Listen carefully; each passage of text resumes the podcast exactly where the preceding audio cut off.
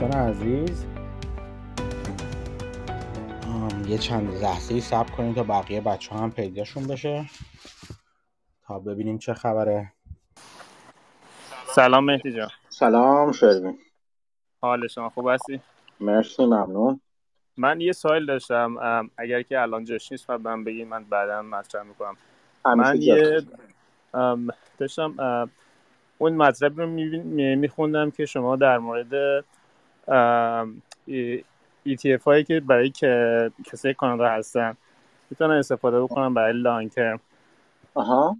آم من اون رو یه ذره باش به قول معروف ور رفتم تو یه گذاشتمش توی مثلا چه تریدینگ ویو، یه لانگ لانگ ترم یه مقایسه باشون کردم. آم خب اینش کدومشون اس ام پی رو که بیت نمی‌کنن. خب اول چند تا چی چند تا سوال قبل از که حالا چیز قبل از که بریم جلو بقیه خصوصیتایی که پیدا کردی و بگی، بگو کدوم ایتیفا بودن اول اگه یادت هستش. با دقیقاً همونه که شما گذاشته بودین. من الان الان خاطرم نیست دقیقاً کدوم بود. من خیلی وقت خیلی ایتیفا گذاشتم ولی یادم نمیاد چی گذاشتم. اوکی من حالا من حالا بعدم بعد نگاه کنم با مال کانادا بود فقط یا مثلا بله. چی بود تمشون چی بود ایتیفا؟ ام متاسفانه یادم نیست. ببینید یه دونه بود نوشته بودید برای آمریکا شما میتونید مثلا یه لینکی بود که نوشته بود بهترین ایتیف هایی که دو دو هزار و بیست و یک میتونید، یه لینکی بود مال یه وبسایتی بود شما گذاشته بودید توصیه کرده بودید که حالا اگر نمیخواین مثلا حالا توی اون برنامه من برای تریدینگ و اینا باشید میتونید مثلا این کار شما استفاده بکنید اگه زیر ده هزار تا مثلا باشه ترید. و دو تا لینک بود برای کانادا و برای آمریکا. خب آمریکا آمریکا رو من گذاشتم همش واقعا بیت میکرد، بالای اسمپی بود ولی کانادا یا همش پایین بود. من سوال این بودی که خب واقعا مثلا خب چه پوینتی داره که اگه بخوام این کارو بکنم تو برای من که تو کانادا هستم بهتر نیست برم هم آمریکایی رو بگیرم، حالا بعد بالاخره اون هزینه تبدیلم بدم ولی به هر حال یه لانگ ترم سود میده بدم. ها بستگی داره اولا که باید ببینیم اون زمان اون بازه زمانی که توش نگاه کردید چقدر بوده. ده سال. خیلی دومین چیزی که باید نگاه کنی که خیلی وقتا توی بازه‌های زمانی مختلف جورای مختلف جواب میدن سرمایه‌گذاری. مثلا مثلا میگم مثلا یه فرض کنید یه دونه ای تی اف بشه که فقط دیپ ولیو ها رو بگیرم، فکر میکنم زیگ یا زگی که یکی از ای تی اف هایی هست که فرضاً همین توبایس کارلایل یه ای تی افی هست که اصولاً توبایس کارلایل داره، یا یه ای تی اف دیگه هم داره دیپ فکر کنم دی دبلیو ای پی که اصول اصولاً راجع به دیپ ولیو است. یا مثلا اگر اگه یه خورده تو سرمایه‌گذاری حالا تو بحث هایی که مطرح میشه وارد بشیم اینی که مثلا میگن که مدت هاست که مثلا ولیو گروث رو بیت نکرده یا گروث مدت هاست که بیت میکنه یا حرفایی از این جمله. خیلی وقتها هستش که اون هر کدوم از ای تی اف ها در واقع نماینده یک سبکی هستن، یک نوع نگاه، یک سبدی رو میچینن با یک نوع نگاهی. ممکنه تو اون سیکل که حالا ممکنه کوتاه مدت باشه یا بلند مدت باشه تو بازار اون سیکل در واقع چیز رو نشون نده. به خدمت شما عرض کنم که نشون نده که مثلا آیا در بلند مدت تر خوب هست یا نه. یکی این یکی این که باید نگاه کنیم آیا حواست باشه که آیا اون ای تی اف هست که دیویدند میده، اگه دیویدند میده دیویدنداش آیا حساب شده تو اون در واقع بررسیش. خیلی چیزا رو باید در نظر بگیریم. چیزی که اون چیزی که در واقع من گذاشتم یک یک نوع جستجو برای این چیزا بودش. اگر نگاه می‌کنید نکته مهم تو همه اون ای تی اف هایی که حالا تو صفحه اون صفحه یک نمونه از خروار بود. شما همین رو سرچ کنید Best Canadian ای تی اف یا Best یو اس ای تی اف، نه هر کس بنا به سلیقه خودش یه لیستی رو میده. خب بهتر بودن همیشه به, د... به معنی بیت کردن نیستش. چرا اینو دارم میگم؟ پس به این داره که شما چی هدفتون هست. یکی از ممکنه هدفش این باشه که والتیلیتی یا در واقع تلاطم کمتری داشته باشه چیزش سبد پورتفولیوش مثلا، در اون صورت یه سری ای تی اف ها براش خوب هستن. یکی یه سری دیگه ممکنه براش مهم باشه که مثلا اکسپوژر داشته باشه به یک قسمتی از بازار، مثلا میخواد فکر میکنه که کامادیتی ها مهمه یک ای تی اف کامادیتی پیدا میکنه. نکته مهم چند تا نکته مهم هست تو ای تی اف ها. شاید یه بار اصولا راجع به این صحبت کردم که وقتی میخواین یه ای تی اف رو انتخاب کنید چه چیزهایی رو بررسی کنید. ولی حالا اگه بخوام خیلی کلی در دو سه دقیقه مثلا بگم چه نکته مهمه، یکی اون در واقع منیجمنت فیشه، در واقع فی های خود ای تی اف هست که باید خیلی پایین باشه. اون ای تی اف هایی که اونجا بودن اغلب ای تی اف هایی بودن که بسیار منیجمنت فی آی پایینی داشتن، زیر یک درصد، زیر یک دهم درصد، بعضن هرچی پایینتر بهتر. بله. چون شما قرار نیست پولی بابت منیجمنتشون بدین و هرچی اتوماتیک‌تر انجام بشه بهتره. دومین چیزی که مثلا میگن نگاه کنی نگاه کنی ببینید لیکویدیتیش چقدره، چقدر در واقع معامله میشه، چون هرچی لیکویدتر باشه شما تو بازار راحت‌تر میتونه اون، یعنی اگه در, در تو تلاطم‌های بازار لازم نیست یهو زیر قیمت بفروشه و در واقع اون ان ای ویش بیشتر به خودش میچسبه، خیلی کم میشه که فاصله بیفته. یه به خدمت شما عرض کنم خصوصیاتی از این قبیل یک لیستی مثلا میشه در آورد که چیزایی که مهمه که شما بررسی کنید. ای تی اف هایی که میگن مثلا بهترین ای تی اف های بازار همیشه فقط با این با این خصوصیت بررسی نمیشن که آیا اینا بلند مدت یا کوتاه مدت اس اند پی رو بیت کردن یا نه. اس اند پی در واقع در برابر یک سری خطراتی ممکنه باشه که از نظر کسی که ای تی اف میخواد بخره دلش نمیخواد باشه. مثلا یکی ممکنه نخواد به بازار آمریکا اکسپوژر داشته باشه، یکی نخواد به بازار سهام مثلا اکسپوژر داشته باشه، یا مثلا فقط یه ای تی اف نمیذاره که طرف برمی‌داره مثلا ده تا ای تی اف میذاره، یه قسمتش میشه اس اند پی پانصد، حالا ممکنه وو رو برداره یا هر چیز دیگه ای رو برداره، یا یکی از ای تی اف هایی که حالا اگه کانادایی باشه ای تی اف هایی که در واقع اس اند پی پانصد از تو کانادا در واقع در واقع براش خرید رو انجام میدن که حالا از نظر مالیاتی یکم براش بهتر باشه، و یا بعد میخواد یه قسمتشو مثلا کامادیتی بذاره. من فکر کنم یک بار یه چیزی گذاشتم، یه لینک هم گذاشتم راجع به اون پورتفولیوی معروف هری براون مثلا، یا بهش بعضی میگن اول ودر پورتفولیو یا پرمننت پورتفولیو بعضن میگن، که مثلا میاد چهار قسمت میکنه، میگه مثلا یک چهارمشو یک چهارم سبدتون ای‌تی‌اف‌های مربوط به بازار سهام بگیرید، یک چهارمشو باندهای بلند مدت، یک چهارمشو باندهای کوتاه مدت، مثلا یک چهارمشو مثلا بیاین نسبت به کامادیتی یا طلا بگیرید. میگم همین چیزه یه ای تی اف میسازن برای این مثلا، یا کسی میخواد با یه همچین دیدی خودش ای تی اف بچینه تو سبد، یعنی فقط با یه ای تی اف نمیخواد بخره بلکه میخواد سبدی از ای تی اف ها رو بخره که هر کدوم از ای تی اف ها رو با توجه به اون نگاهی که داره یا اون تمی که میخواد دنبال کنه. بنابراین فقط بیت کردن بازار هدف نیستش. خیلی وقتا میگم شما تو هدف دیگه‌ای دارید، اکسپوژر داشتن یا نداشتن به یک بازار یا یک از دارایی خاصه، داشتن تلاطم بالا یا تلاطم پایین، لورج داشتن یا نداشتن، همه اینا در واقع تاثیر میذاره روی انتخابتون. ولی یک سری مشخصاتی هم همونطور که گفتم هستش که به صورت عمومی هست که شما کلا ای تی اف رو چجوری انتخاب کنید که نمونهشو براتون گفتم. اوکی، خیلی ممنون لطفی. من یه سوال دارم، این در مورد آن لاو استاکس و اینا بود، این ای تی اف هایی که گذاشتیم در مورد این صحبت می‌کردین الان؟ نه فکر کنم یه لینکی من گذاشتم برای بچه‌ها، فکر کنم که اگه مثلا سرمایه‌تون کوچیکه بی خودی مثلا چند دونم برای اون سرویس چیزی که بود که خودم تو گروه پورتفولیو خودم سرمایه‌تون نیارین توی همین جای همین جای بذارید سرمایه‌تون بزرگ که تمام وقتم میتونید از ای تی اف های کم کم فی استفاده کنید که مثلا نمونهشو گذاشته بودم. نه اون چیزی که تو میگی نبود. چطور مگه؟ آها چون گفتن آه، اگه در مورد آن لاوت مثلا استاک طرف میزنین که مورنینگ استار گذاشته بود اون ظاهرا طبق ادعای خودش بیت میکرد اس اند پی رو. با خیلی وقتا بستگی داره که تو کدوم بازه زمانی در نظر بگیرین دیگه، سه ساله، پنج ساله، ده ساله، پانزده ساله یا مثلا یک ساله، خیلی وقتا بستگی داره. یعنی اصولا بیت کردن یه چیز کاملا نسبت به زمان میتونه باشه دیگه و نسبت به کدوم بازه زمان اصلا.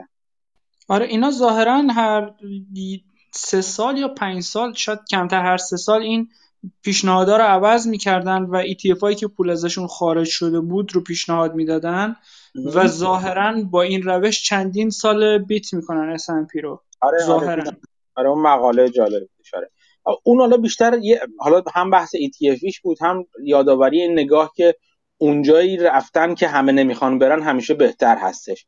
حالا اگه دقیقاً نمیخوایم نمیدونید کدوم سهام رو انتخاب کنید، یک سبدی از سهامی رو انتخاب کنید که هیچکس دوست نداره بره سراغش، یا سبدی از ای تی اف های رو انتخاب کنید که کسی دوست نداره سراغشون بره.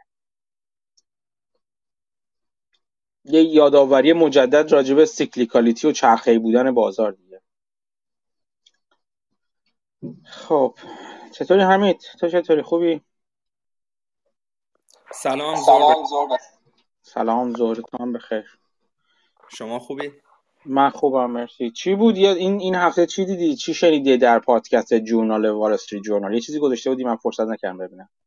یه پادکستی فکر کنم اونو میگید شیر کردم که در مورد یه سری شرکت‌های استارتاپی بود که دارن توی شهرهای بزرگ زیر پونزده دقیقه یا حالا زیر آره دلیوری غذا آره دلیوری در واقع خاروبار میکنن و خیلی خاروبار حاله میکنن. خب خیلی برام جالب بود. میگفت که اینا الان دارن به شکل وحشتناکی در واقع پول میسوزونن که بتونن مشتری جذب کنن. آره. و میگفت که پولای خیلی خوبی هم تونستن از ونچر کپیتالیستا بگیرن و توی خود پادکسته البته چند تا نمونه دیگه مثال میزد که قبلا کسایی سراغ این در واقع شکل کسب و کار رفته بودن و موفق نشده بودن. یه اسمی برد که الان اسمشون خاطرم نیست. میگفت که به این سمت رفتن و موفق نبودن. چند تا ویژگی میگفت برای این نوع کسب و کاری که اینا در واقع دنبالشن. یکی این که میگفت که اینا چون به اون کسایی که این در واقع سفارش ها رو دلیور میکنن خیلی سریع و همیشه نیاز دارن، مجبورن که اینا رو استخدامشون بکنن. یعنی نمیتونن مثل اوبر و لیفت باهاشون مثلا کار بکنن.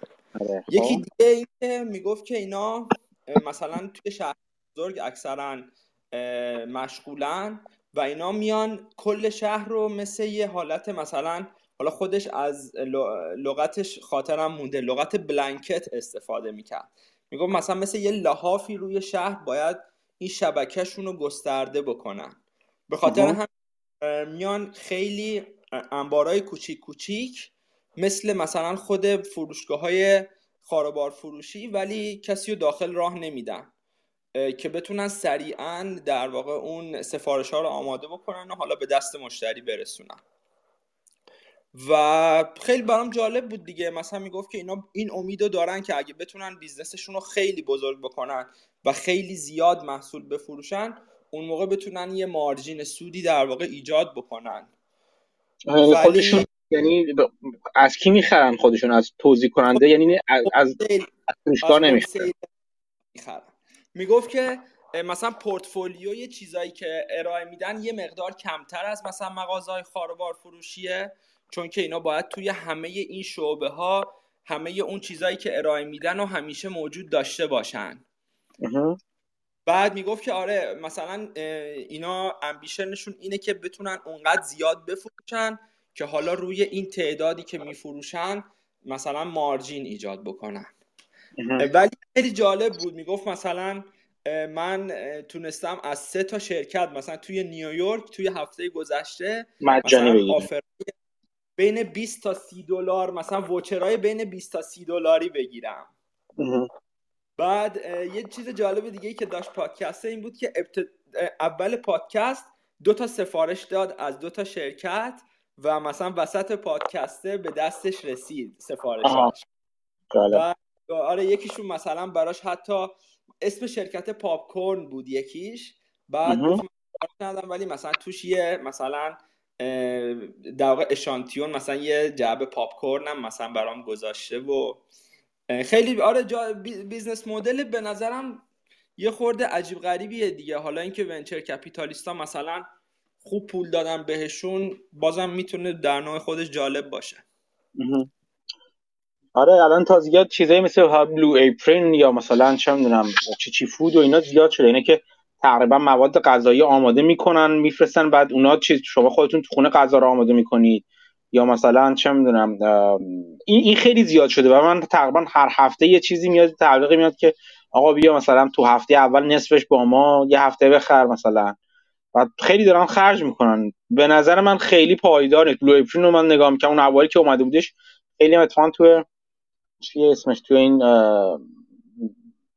پادکست مال ماتلی فول خیلی ازش حرف میزدن و تبلیغ میذاشتیش و اینا ولی من چشم آب نمیخورد و خیلی هم جالب نبود اون اوایل. حالا من خیلی وقت دنبال نکردم بعد از آی پی او ببینم چه اتفاقی افتاد در مورد سهامش ولی به نظرم خیلی دارن همونجوری که تو گفتی پولسوزیشون خیلی زیاده و رقابت هم هیچ چیز غیر قابل چیزی وجود نداره. هیچ چیز غیر قابل در واقع کپی کردنی توشون وجود نداره که مثلا میگیم یکی که وارد بازار میشه یه موتی رو ایجاد میکنه که بعضا مثلا سخت سویچ کردن یا مشتری نمیخواد سویچ کنه مشتری خب رو نگاه می‌کنه، این هست، میره سراغ اون کسی که حالا اشانتیون بعدی میده، بعدی میاد میره سراغ بعدی که اشانتیون بعدی میده. من خیلی چیزی نمی‌بینم، اون موت و خندق و اون برگ برنده رو بینشون خیلی من متوجه نمیشم.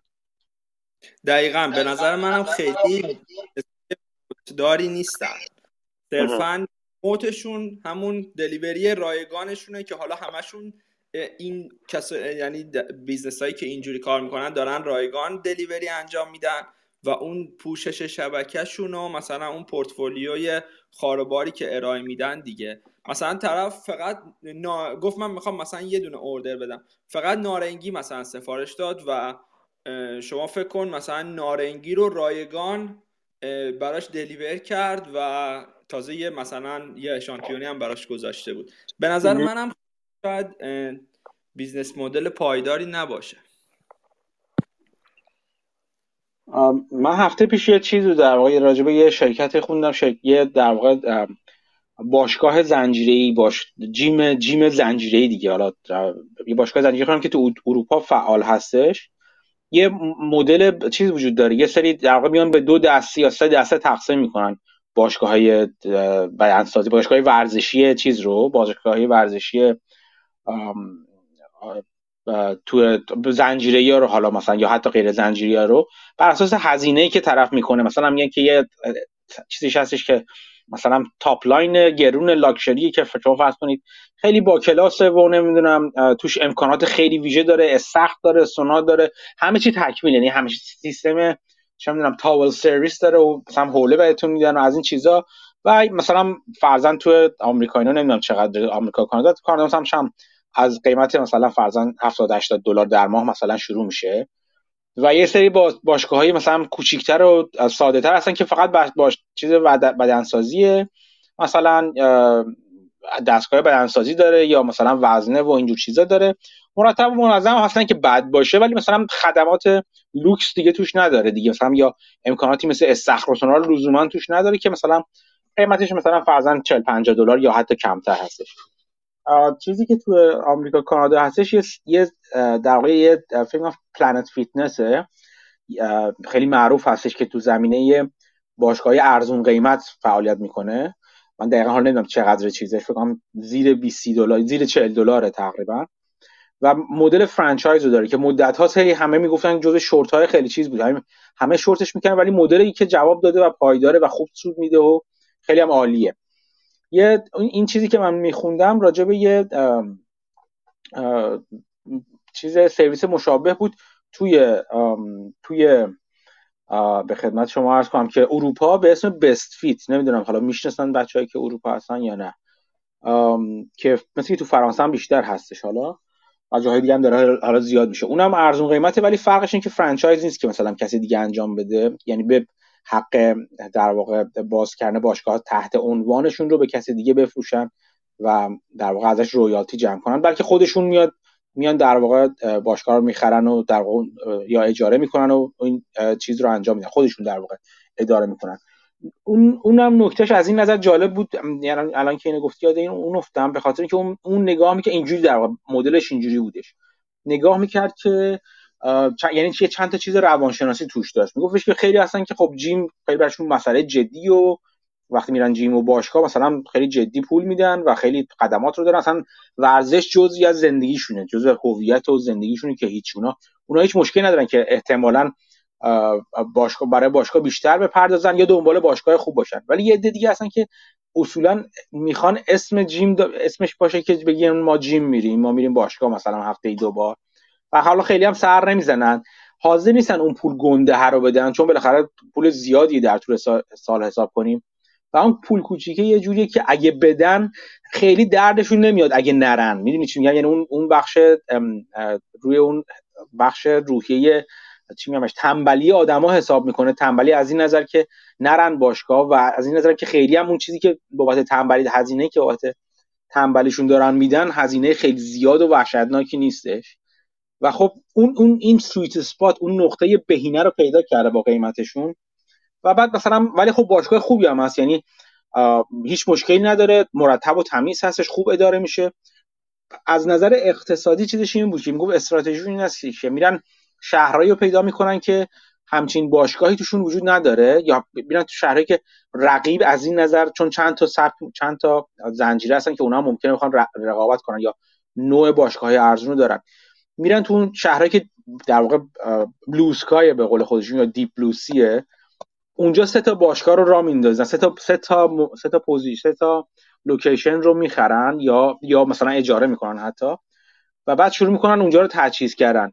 نکته مهمی که همین همین جوریش به خاطر سایزی که دارن، فکر کنم هزار رو میگفتش که الان هزار و دویست و پنجاه تا هزار و سیصد تا حدوداً باشگاه دارن تو اروپا، یعنی لوکیشن دارن.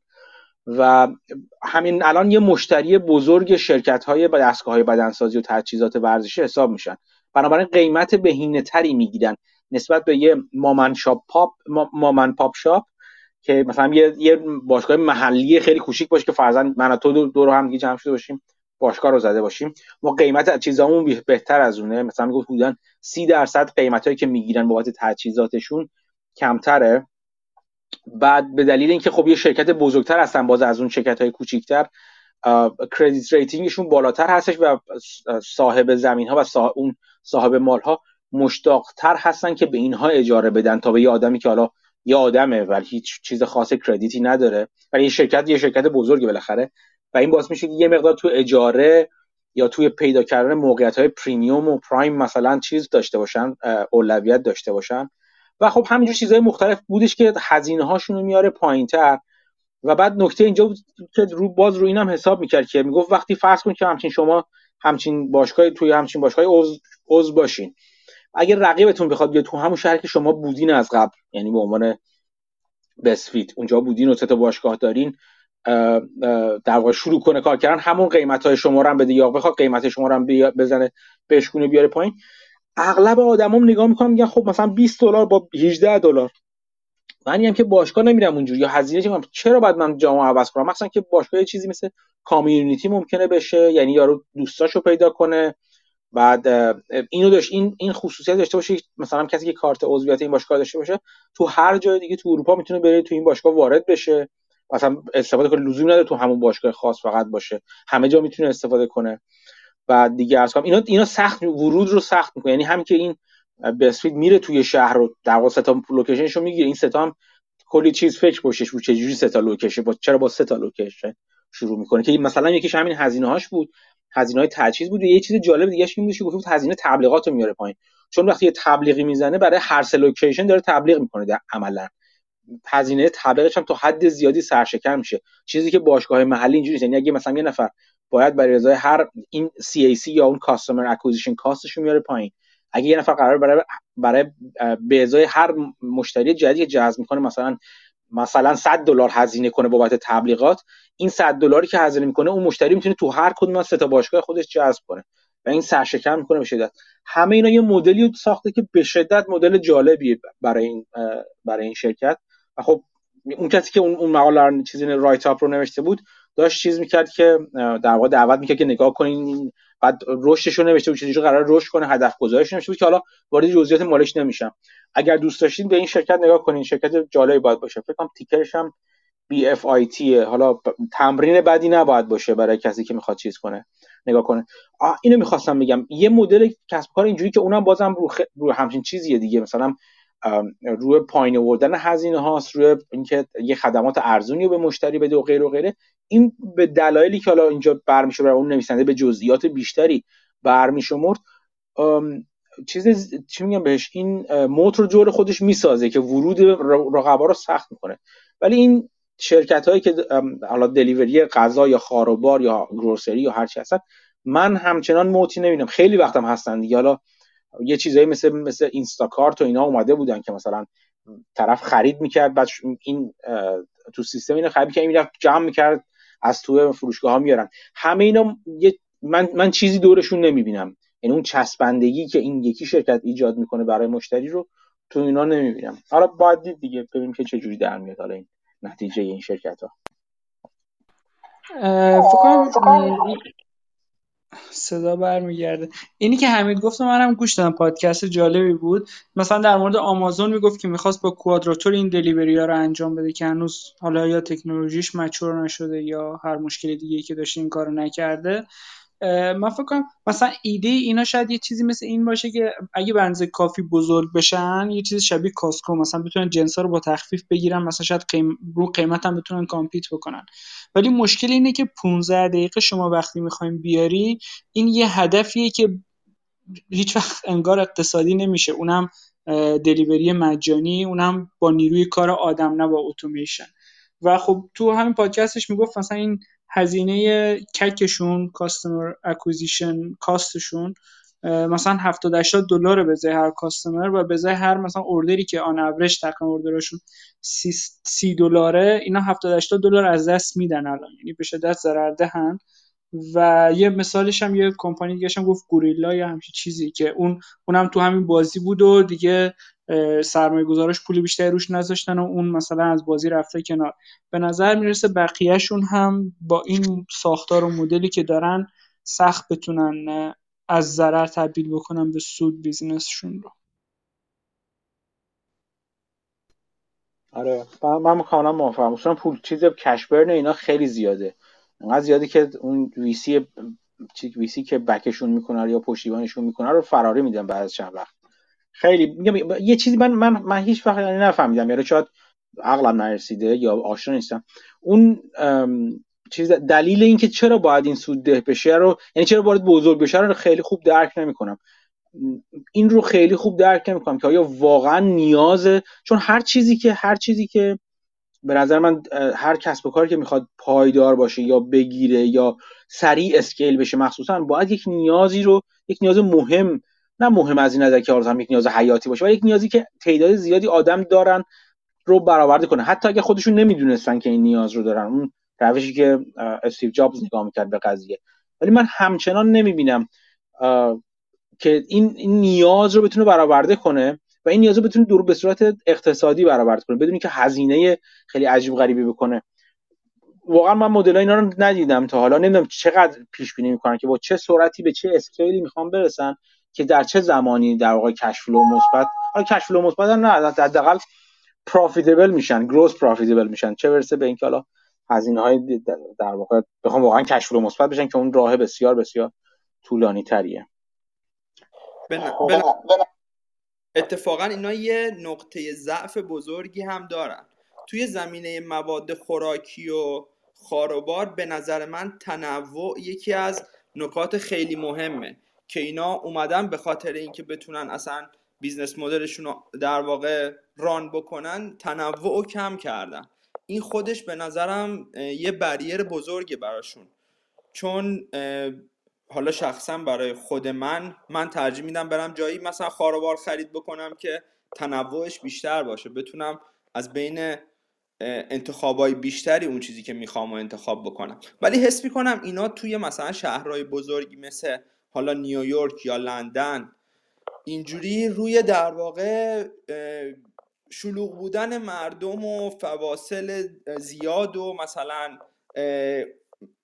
در واقع تنگ بودن وقت مردم خیلی حساب کردن که بتونن مثلا توی اینجور شهرها خودشونو بزرگ بکنن. من نیاز بازم درک کنم این که این ادعای پانزده دقیقه یا زمان اینقدر کوتاه، خب این خیلی هزینه ها رو میبره بالا، یعنی لاجستیک رو خیلی سخت میکنه. اگه مثلا بگیم یه روز بوش باشه مثلا یا مثلا پنج ساعت شش ساعت باشه، اینا چیزایی که قابل در واقع یه چیزی داره که یک فرصتی رو میده به اون استارتاپ یا اون اون کسب و کار که بتونه تا حدی اگریگیت کنه، مثلا تا حدی یک سبدا رو یکی کنه، خریدار رو یکی کنه، ارسال ها رو یکی کنه، یک کاری بکنه که این این خوا... این در واقع از کاستماایز کاستماایز بودن و خصوصی شد سازی شده بودن برای اون مشتری خاص در بیاد. ولی پانزده دقیقه یه جوری که انگار یه کار میکنه که فقط یه نفر باید با همون لحظه زنبیل رو بگیره دستش بلندش بره خرید کنه مثلا. اگر این کار نکنه، اگر نخواد این کارو بکنه، میرسه به همون جایی که همینطور گفتی که اینا خودشون انبار داشته باشن یا خاروبار داشته باشن که اون کارو بکنن. بعد اون وقت مشکلی پیش میاد که تو گفتی که اون وقت محدودیت چیز میشه، محدودیت در واقع انتخاب پیش میاد. و این درسته که محدودیت انتخاب مثلا لزوما همیشه بد نیستش و خیلی وقتا هم خوبه، زیاد بودن انتخاب گیج میکنه و هزینه ها رو میبره بالا، نمیدونم هزینه زمانی رو میبره بالا، ولی در نهایت این حس رو از مشتری میگیره که من میتونم هرچی بخوام انتخاب کنم. و اگه بخواد خب تنوع رو ببره بالا، اینجوری اون اه اه چی میگم بهش کپیتال اینتنس میشه به شدت، یعنی سرما... سرمایه سرمایه مورد نیاز رو به شدت میبره بالا، مگر اینکه از اون ور بتونه یه دیلی رو بندازه رو گردن مثلا ساپلایرای خودش که عمرن هیچ کدوم اینا تو این ابعاد نیستن، والمارت نیستن که بتونن فشار بیارن به ساپلایرای خودشون بگن خیلی خوب ما به شما یه چیزی میدیم که تو این سیستم خودمون هم این فروش رو بیاریم. و نکته جالب اینجاست که به نظر من اگه بخواد والمارت چجوری میخوام با والمارت رقابت کنن، یعنی کافیه والمارت اراده بکنه بخواد این کارو بکنه، یعنی عشان له میکنه همه اینا رو. یا حالا کاسکو خیلی تو بحث دلیوری رو نرفته، ولی والمارت که چند وقتی وارد شده که حالا یه جایی میخواد سرشاخ شده با آمازون، واقعا اینا جلوی چیزی مثل والمارت اصلا شانسی ندارن، جلوی انبار گنده مثل والمارت. اینم در نظر بگیرید که گستردگی والمارت رو در نظر بگیرید، جدا از اینکه گستردگی محصول توی هر شعبه والمارت رو بخواید نگاه کنید در نظر میگیرید، گستردگی محصول گستردگی خود والمارت تو تو کشور رو هم در نظر گیرید و اشل والمارت رو نگاه کنید. واقعا من شانسی براشون نمیبینم، یعنی اگه اگه والمارت اراده کنه وارد این بیزنس بشه خیلی راحت این کار میکنه. فکر میکنم من هدف همچین استارتاپ‌های اصولا میخواد این باشه که راه بیفتن، جلو برن، یه پلتفرم، یه چی میگم که پروف اف کانسپتی رو بچینن که نشون بدن ما میتونیم این کار رو بکنیم. حالا یه ما هدف خوبی هستیم برای خرید شرکت‌های بزرگ مثل والمارت. والمارت اگه میخواد با آمازون رقابت کنه و مثلا بخش چیزشو پیش توسعه بده، بخش ارسال خودشو توسعه بده، شامل همچین سبکی از ارسال خاروبار هم بکنه، بهتره براش که بیاد ما رو بخره که ما قبلا این کارا رو کردیم و رفتیم جلو. یعنی در واقع اینا دارن میخوان یه ابزاری درست کنن که برن تو جو ابزار مثلا شرکت‌های مثل والمارت. به نظرم خیلی هدف چیزیه، هدف جالبی نیست. من دوست ندارم اینجور نگاه کردن، اگر این باشه نگاهشون به قضیه. اه. بگو محمد میخواست حرف بزنه فکر کنم. چیزی من موضوع صحبت کنم در واقعیت میخواستم در مورد یک موضوع صحبت کنم و اون موضوع درباره انرژیا بود. من واقعا قسمت قبلی گوش کردم و از اونجایی که خودم دارم چنین کاری انجام میدم، کار دقیقا منظورم که چنین کسب و کاری دارم راه میندازم توی فرانسه، فکر میکردم که خوب باشه که یه سری اطلاعات هم درباره انرژی‌های تجدیدپذیر رو به شما بگم که فکر کنم توی قسمت قبلی اصلا هیچ اشاره بهش نشد. و وقتی درباره این انرژی‌ها صحبت میکنم دقیقاً درباره این ستایی که شاید از دید همه یه جورایی دور میفته، درباره اینا هم خیلی صحبت میکنن که شاید مثلا شاید تو مارکت آمریکا کانادا خیلی درباره اینا اطلاعاتی ندارن. یکی این بود، یکی هم که همین الان داشتین درباره این موضوع لاست مایل دلیوری صحبت می‌کردین توی اروپا. فقط یه چیزی اینو بگم بعد در اون انرژی صحبت کنم. میتونم صحبت کنم؟ اگه کوتاه باشه آره. آره سریع. درباره این لاست مایل دلیوری اینجا اینجوریه که توی اون حتی همین گوریلاس و این بقیه تو شهر ما الان یازده تا یازده تا سیزده تا ما لاست مایل دلیوری داریم که مثلا فرض کنید این از شما از این استارتاپ ترکیه گتی رو اگه بگین که که یک ماه یه سه میلیارد پول گرفته، ساده اینقدر عجیبه. من نمیدونم اینا چی چی چوری میگیرن. یا همین یازده تاش منو شوکه کرد اصلا. یازده تا از اینا سیزده تا داریم ما. سیزده تا من پاریس زندگی نمی‌کنم و ما سیزده تا داریم و سیزده تا واقعا فعالن. دوست خودم هم استارتاپ اینجا مثلا فرض کن محلی داره، مثلا تو کمتر از دو سال الان چهار میلیون الان چهار تا گرفته، یعنی ریس فاند فاند ریس کرده. ولی چهار میلیون دلار بله چهار میلیون یورو. چهار میلیون یورو درسته درسته. میخوام بگم آمدید اولا که تو همه اینا اینجا والمارت نیست، ولی اینجا کخفوخ هست، اینجا لیدل هست، آلدی هست و همه اینا پارتنر اینا. انباره خیلی بزرگ ندارن، ولی کخفوخ تو ایران اندازه میتونم بگم شبیه مثلا تو سه تا سایز مارکت هست، هم مارکت خیلی بزرگ داره، هم واقعا اندازه بقالیایی مثل مثلا دریانی ایران مثلا سایز اونجوری مغازه داره. و همه این سیزده تا یا با کخفوق دارن کار میکنن، یا با یا با مجموعه کرا دارن کار میکنن، یا با بقیه. و انبارشون دقیقاً همون مغازه هاست، یعنی پشت این مغازه ها شده انبار اینا. خب و این مدل این مدل دیستریبیوشنشونه دیگه، یعنی چون اینا هم تعدادشون واقعا عجیب غریب زیاده. یعنی اصلا تعداد مثلا فرض کن کخفوقا، خود کخفوق اینجا همون چیزی که تو ایران بهش میگفتیم هایپر، اون تو اینجا سه تا چهار تا فقط برند با اسم خودش داره. یعنی اینکه ما کخفوق مارکت داریم، کخفوق سیتی داریم و خود کخفوقا هم داریم. خودش هم با زیر برند داره دیگه، یعنی یه سری برندهای دیگه هم هستش که برای خود کهفوقه، اونا هم همه پارتنر این، هم حتی گوریلاس هم که گفتیم حالا شهر ما خیلی اکتیوه تو این این بقیه برندان با اینا پارتنرن، یا با لیدلن یا با کهفوقن یا با کوران یا با برند اوشانن یا با زیر مجموعه اینا، و انباراشون انگار که مثلا فرض کن سر هر کوچه انبار گوشن اون زیر پانزده دقیقه رو این با اینا حساب میکنه. و این این درباره این درباره اون ببخشید من خیلی توضیح نمیدم درباره، چون خودمونم تقریبا میتونم بگم روی لست مایل دلیوری و روی یه موضوع شبیه مارکت انرژی هستیم، روی رینیوال انرژی ها. درباره سه تا چیز می‌خواستم صحبت کنم. اون چیزی که میگم چیزی محمد قبل از اینکه بری تو بری تو چیز، خب پس این این جالب شد این، چون من نگاهم این بود که حمید داره راجع به چیز حرف میزنه، راجع به بازار آمریکا حرف میزنه، ولی خب اگر اینجوری خب یعنی تف... نمیدونم شما تو اروپا یا تو فرانسه چیزی مثل مثلا چه میدونم اینستاکارت اونجا هیچ وقت اومد یا نیومد؟ نه من نمیدونم این چیزی. اوکی خب یه جایی رفته که سیستم مثل اینستاکارت هستش که اینجا مثلا یه نفر دسترسی به سایت همه اینا داره یا از طریق به, به واسطه سایت این حالا این لست مایل دلیوری دسترسی به انبار و یا دسترسی به فروشگاه اونا داره و این نف... یه لیست خرید یه سبد خرید پر میکنه و این نفر از این حالا هر چیز هست میره اون چیزای خرید اون از فروشگاه میخره، یه پولی میذاره روش، در واقع چیزی میگیره، فی میگیره و میاد تحویل میده، درسته؟ بله دقیقاً. ولی ولی آقا مهدی ببین برای گو تو مارکت الان شما شانزده میلیون پول لازم داری برای گو تو مارکت، حتی مثلا یه یه متروپول، نمیگم برای چیز نه برای مثلا مثلا پایتخت‌ها رو نمیگم، برای کپیتال‌ها رو نمیگم، ولی برای متروپول‌ها شما تقریبا شانزده میلیون پول باید جیبت باشه که بخوای شروع کنی کار کردن. خیلی واقعا عدد بزرگی لازم داره، انقدر که بعد همون که شما گفتی بعد برن کنی. خب همون همون من بازم بازم همچنان چیزم اینه، حالا شما دوستتم تو این کار هستش، این الان پروفیتبله یا نه نیستش؟ داره اتفاقی که دقیقاً داره میفته اینه که همه این الان داره من میگه مرج میشن دیگه، مثلا بچه‌ای ایتالیایی اسپانیایی یا استارتاپ ایتالیایی اسپانیایی رو دلیوری هرو چند وقت پیش اکوار کرد دیگه. خب بازم بازم که مرج میشن، اگه تو تو, تو, تو بازار کاملا جدا باشن، میخوام بگم چیزشون چیه، اون اون سینرژیشون از کجا میاد؟ اگه تو یه شهر باشن مثلا میگه که من مشتریای بیشتری میگیرم، خب حالا اونم بازم سرش سرش حرف است، ولی اگه دو تا منطقه مختلف با هم سینرژی با هم دیگه مرج بشن، اینا سینرژیش از کجا میاد؟ اون کاهش هزینه‌ها صرفه‌جویی از کجا میاد؟ واقعا من فکر میکنم بیشتر بحث سین... بحث سینرژیشون خیلی یعنی اه... خیلی هم واقعا با هم دیگه چیز ندارن، خیلی هم با هم دیگه اه...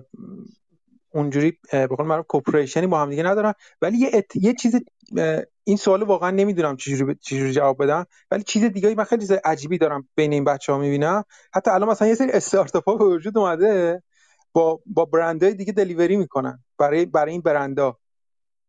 آها یعنی برای اینا دلیوری میکنن، چون مثلا خب همین نکته دقیقاً نکته خیلی خوبی اشاره کردی. ببین مثلا این وی سی هایی که اینا رو با اینا کار میکنن، یعنی وقتی طرف بخواد بره راند فرض کن دوم فاندو بگیره، میاد میگه ببین مثلا ما اینقدر ترانزکشن داشتیم یا اینقدر چیز دا... اینقدر مشتری مثلا ما در ماه جو... چیز کردیم و این رو به رشد. خب اون دقیقا. چیزی که فاندر رو چیز میکنه که بگه خیلی خب من راند بعدیو براتون میارم، والویشن اینقدر میذارم، ده درصد دیگه هم مثلا میخرم ازتون، مثلا چیز سرمایه میذارم، اون رشده، اینا میخوان رشد رو نشون بدن شده آخی. حتی با چیز با همین بخوای به قول تو از یه پیک موتوری ها استفاده کنن که این کارشون انجام ندن.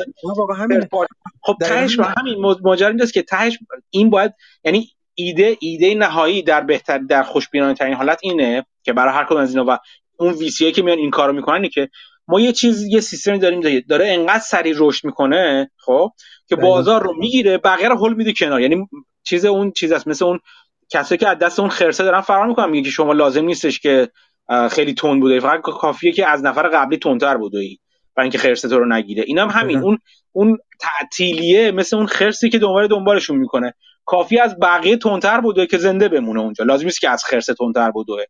خب چون اینا ایده اینه که اینا وقتی میگن ما شهر رو گرفتیم دیگه، ما این دیگه بقیه نمیتونن اینجا کار کنن، این شهر مال ماست، حالا بریم سراغ شهر دوم. اگه از الان رو شهر دوم مرج کرده باشیم که چه بهتر، ولی بازم بازم همه اینجا ماجرا اینه. من چیزی که متوجه نمیشم اینه که همه این کارا رو میکنیم، اون برای مشتری واقعا چه تو تو خودتو بذار جای هر کدوم از اینا. وقتی میگی سیزده تا اصلا آیا برای تو فرق میکنه که با این کار کنی یا با اون؟ هیچ تفاوتی نداره، هیچ تفاوتی نداره، یعنی تنها تنها برگ برنده اون پانزده دقیقه هست دیگه، هر کدوم زودتر و دقیق‌تر به تو برسونه جنس رو، تو راضی هستی. یه اون اشانتیون هم اون رشوه است دیگه، که دارن آره. میگن که آقا ببین ما یه پاپ کورن هم بهت دارم میدم، تو بیا با ما بمون همچنان. آره ولی یه یه زنه بحث اینه که من درباره اروپا صحبت میکنم و حالا من خیلی فاندرها خیلی بزرگی اینجا دیدم و جلسه رفتم و از این داستانا باهاشون. یه موضوعی هم که هست، به هر حال دولت‌ها سوسیالیستن و خیلی کمک‌های سر اینکه اینا کار ایجاد کنن به این استارتاپ‌ها میدن و به خاطر همین به خاطر همین به خاطر همین کل این وسط کسب و کارهای بی تو بی وجود اومده که اینا میگن که آقا کلا اون کار هندل کردن نیروات و اینا رو ما انجام میدیم. مثلا فرض کن شما چه میدونم، مثلا میگه که آقا من پنجاه درصد نیروی پنجاه درصد حقوق یک ساله یه سری کارمنداتو میدم، اگر از این پروفایلایی که من به تو پیشنهاد میدم تو نیرو تو برداری. یعنی چی؟ از آها از پروفایل اتنیک مثلا نژادی و فرهنگی و اینا منظورته؟ فرهنگی ها یا کسایی که آره یا مثلا نه مثلا طرف فرض کن برام سوسیالیستیم دیگه و مثلا فرض کن یه کسی از اینجا دو ساله که مثلا تو پولان پلاس میشه، فرض کن مثلا تو اداره کار اداره کاریابی فرانسه مثلا فرض کن چیز گذاشته، فایل گذاشته، بعد دو سال داره بیمه بیکاری میگیره از دولت. خب دولت میگه که آقا اگه شما اینو ببری من نصفش اصلا خودم میدم، اینو فقط ببر سر کار. بسیار جالب، خیلی نکته جالبی بودش. آره خیلی از اینا هست، یعنی یکی اینه، یکم این که خب الان همه اینا اینا که با ماشین و موتور و اینا دلیوری نمیکنن، همه دارن با دوچرخه دلیوری میکنن. کلی هم فاند و کلی هم بحث بحث اینا هستش که اینا میتونن تاچ کنن دیگه به راحتی. یعنی خود اون فاند تبز بودنش هم هست دیگه. خیلی اون خیلی مهمه اصلا. من جالب جالب بود این این نگاه این دیدو من نداشتم، خیلی جالب بود، مرسی. بگو الان اون چه سه نکته‌ای که می‌خواستم. من بحث انرژی ها. من واقعا فکر می‌کنم که ما سه تا انرژی داریم. من واقعا با حالا خانواده برادرم صحبت می‌کردم، آمریکا کانادا، اصلا در موردش خیلی اطلاعات نداشتم. کاریه که یک من درباره موضوعی صحبت کردم، یک درباره پروژه متانیزاسیون، پروژه تولید گاز متان از زباله که وقتی در انرژی تجدیدپذیر پروژه صحبت می‌کنن این خیلی مهمه. یعنی اصلا یکی از کورهای قضیه همینه دیگه، تولید گاز متانه. و فرض کن مثلا شما با جمع‌آوری شصت و چهار تن چیز جمع‌آوری شصت و چهار تن پسماند غذا میتونی مثلا برق صد و پانزده تا خونه رو برای یک سال اون قسمت آشپزخونه‌شو میتونی تامین کنی.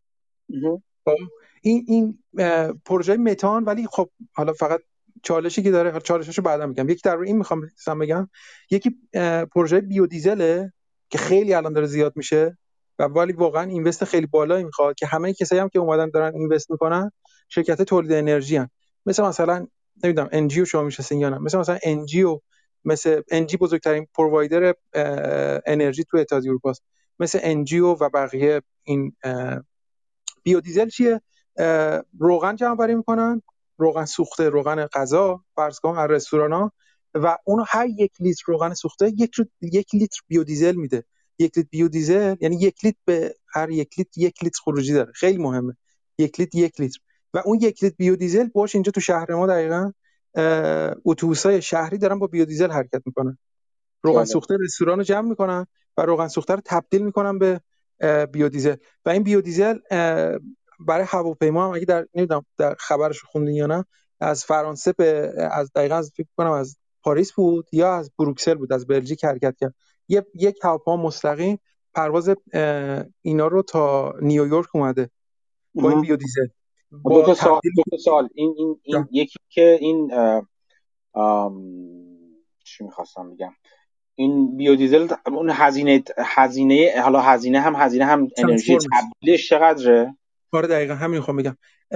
الان من سومی بگم بعد اینو بگم. بگو بگو بگو.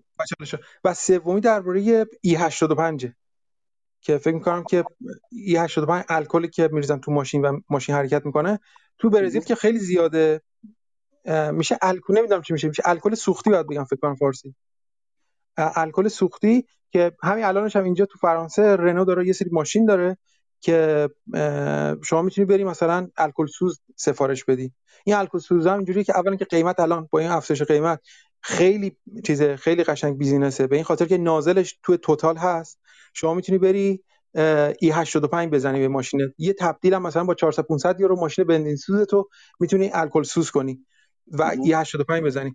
فقط چالشش بگم، اولی در مورد بیومتان، چون ما یک یک کسب کاری تو این تایم تو این موضوع داریم انجام میدیم، توی تولید گاز متان بزرگترین چالش اینه که فرض کن برای یه استان مثلا میخوان یه کاری انجام بدن، شما کف کف مثلا یه چیزی سومایی بیست میلیون یورو بعد اینوست کنی که بتونی برای یه استان مثلا تولید گاز متان را, را بندازی. ولی اه اه چالشی که داره اینه که بحث ساپلای کردن زباله است.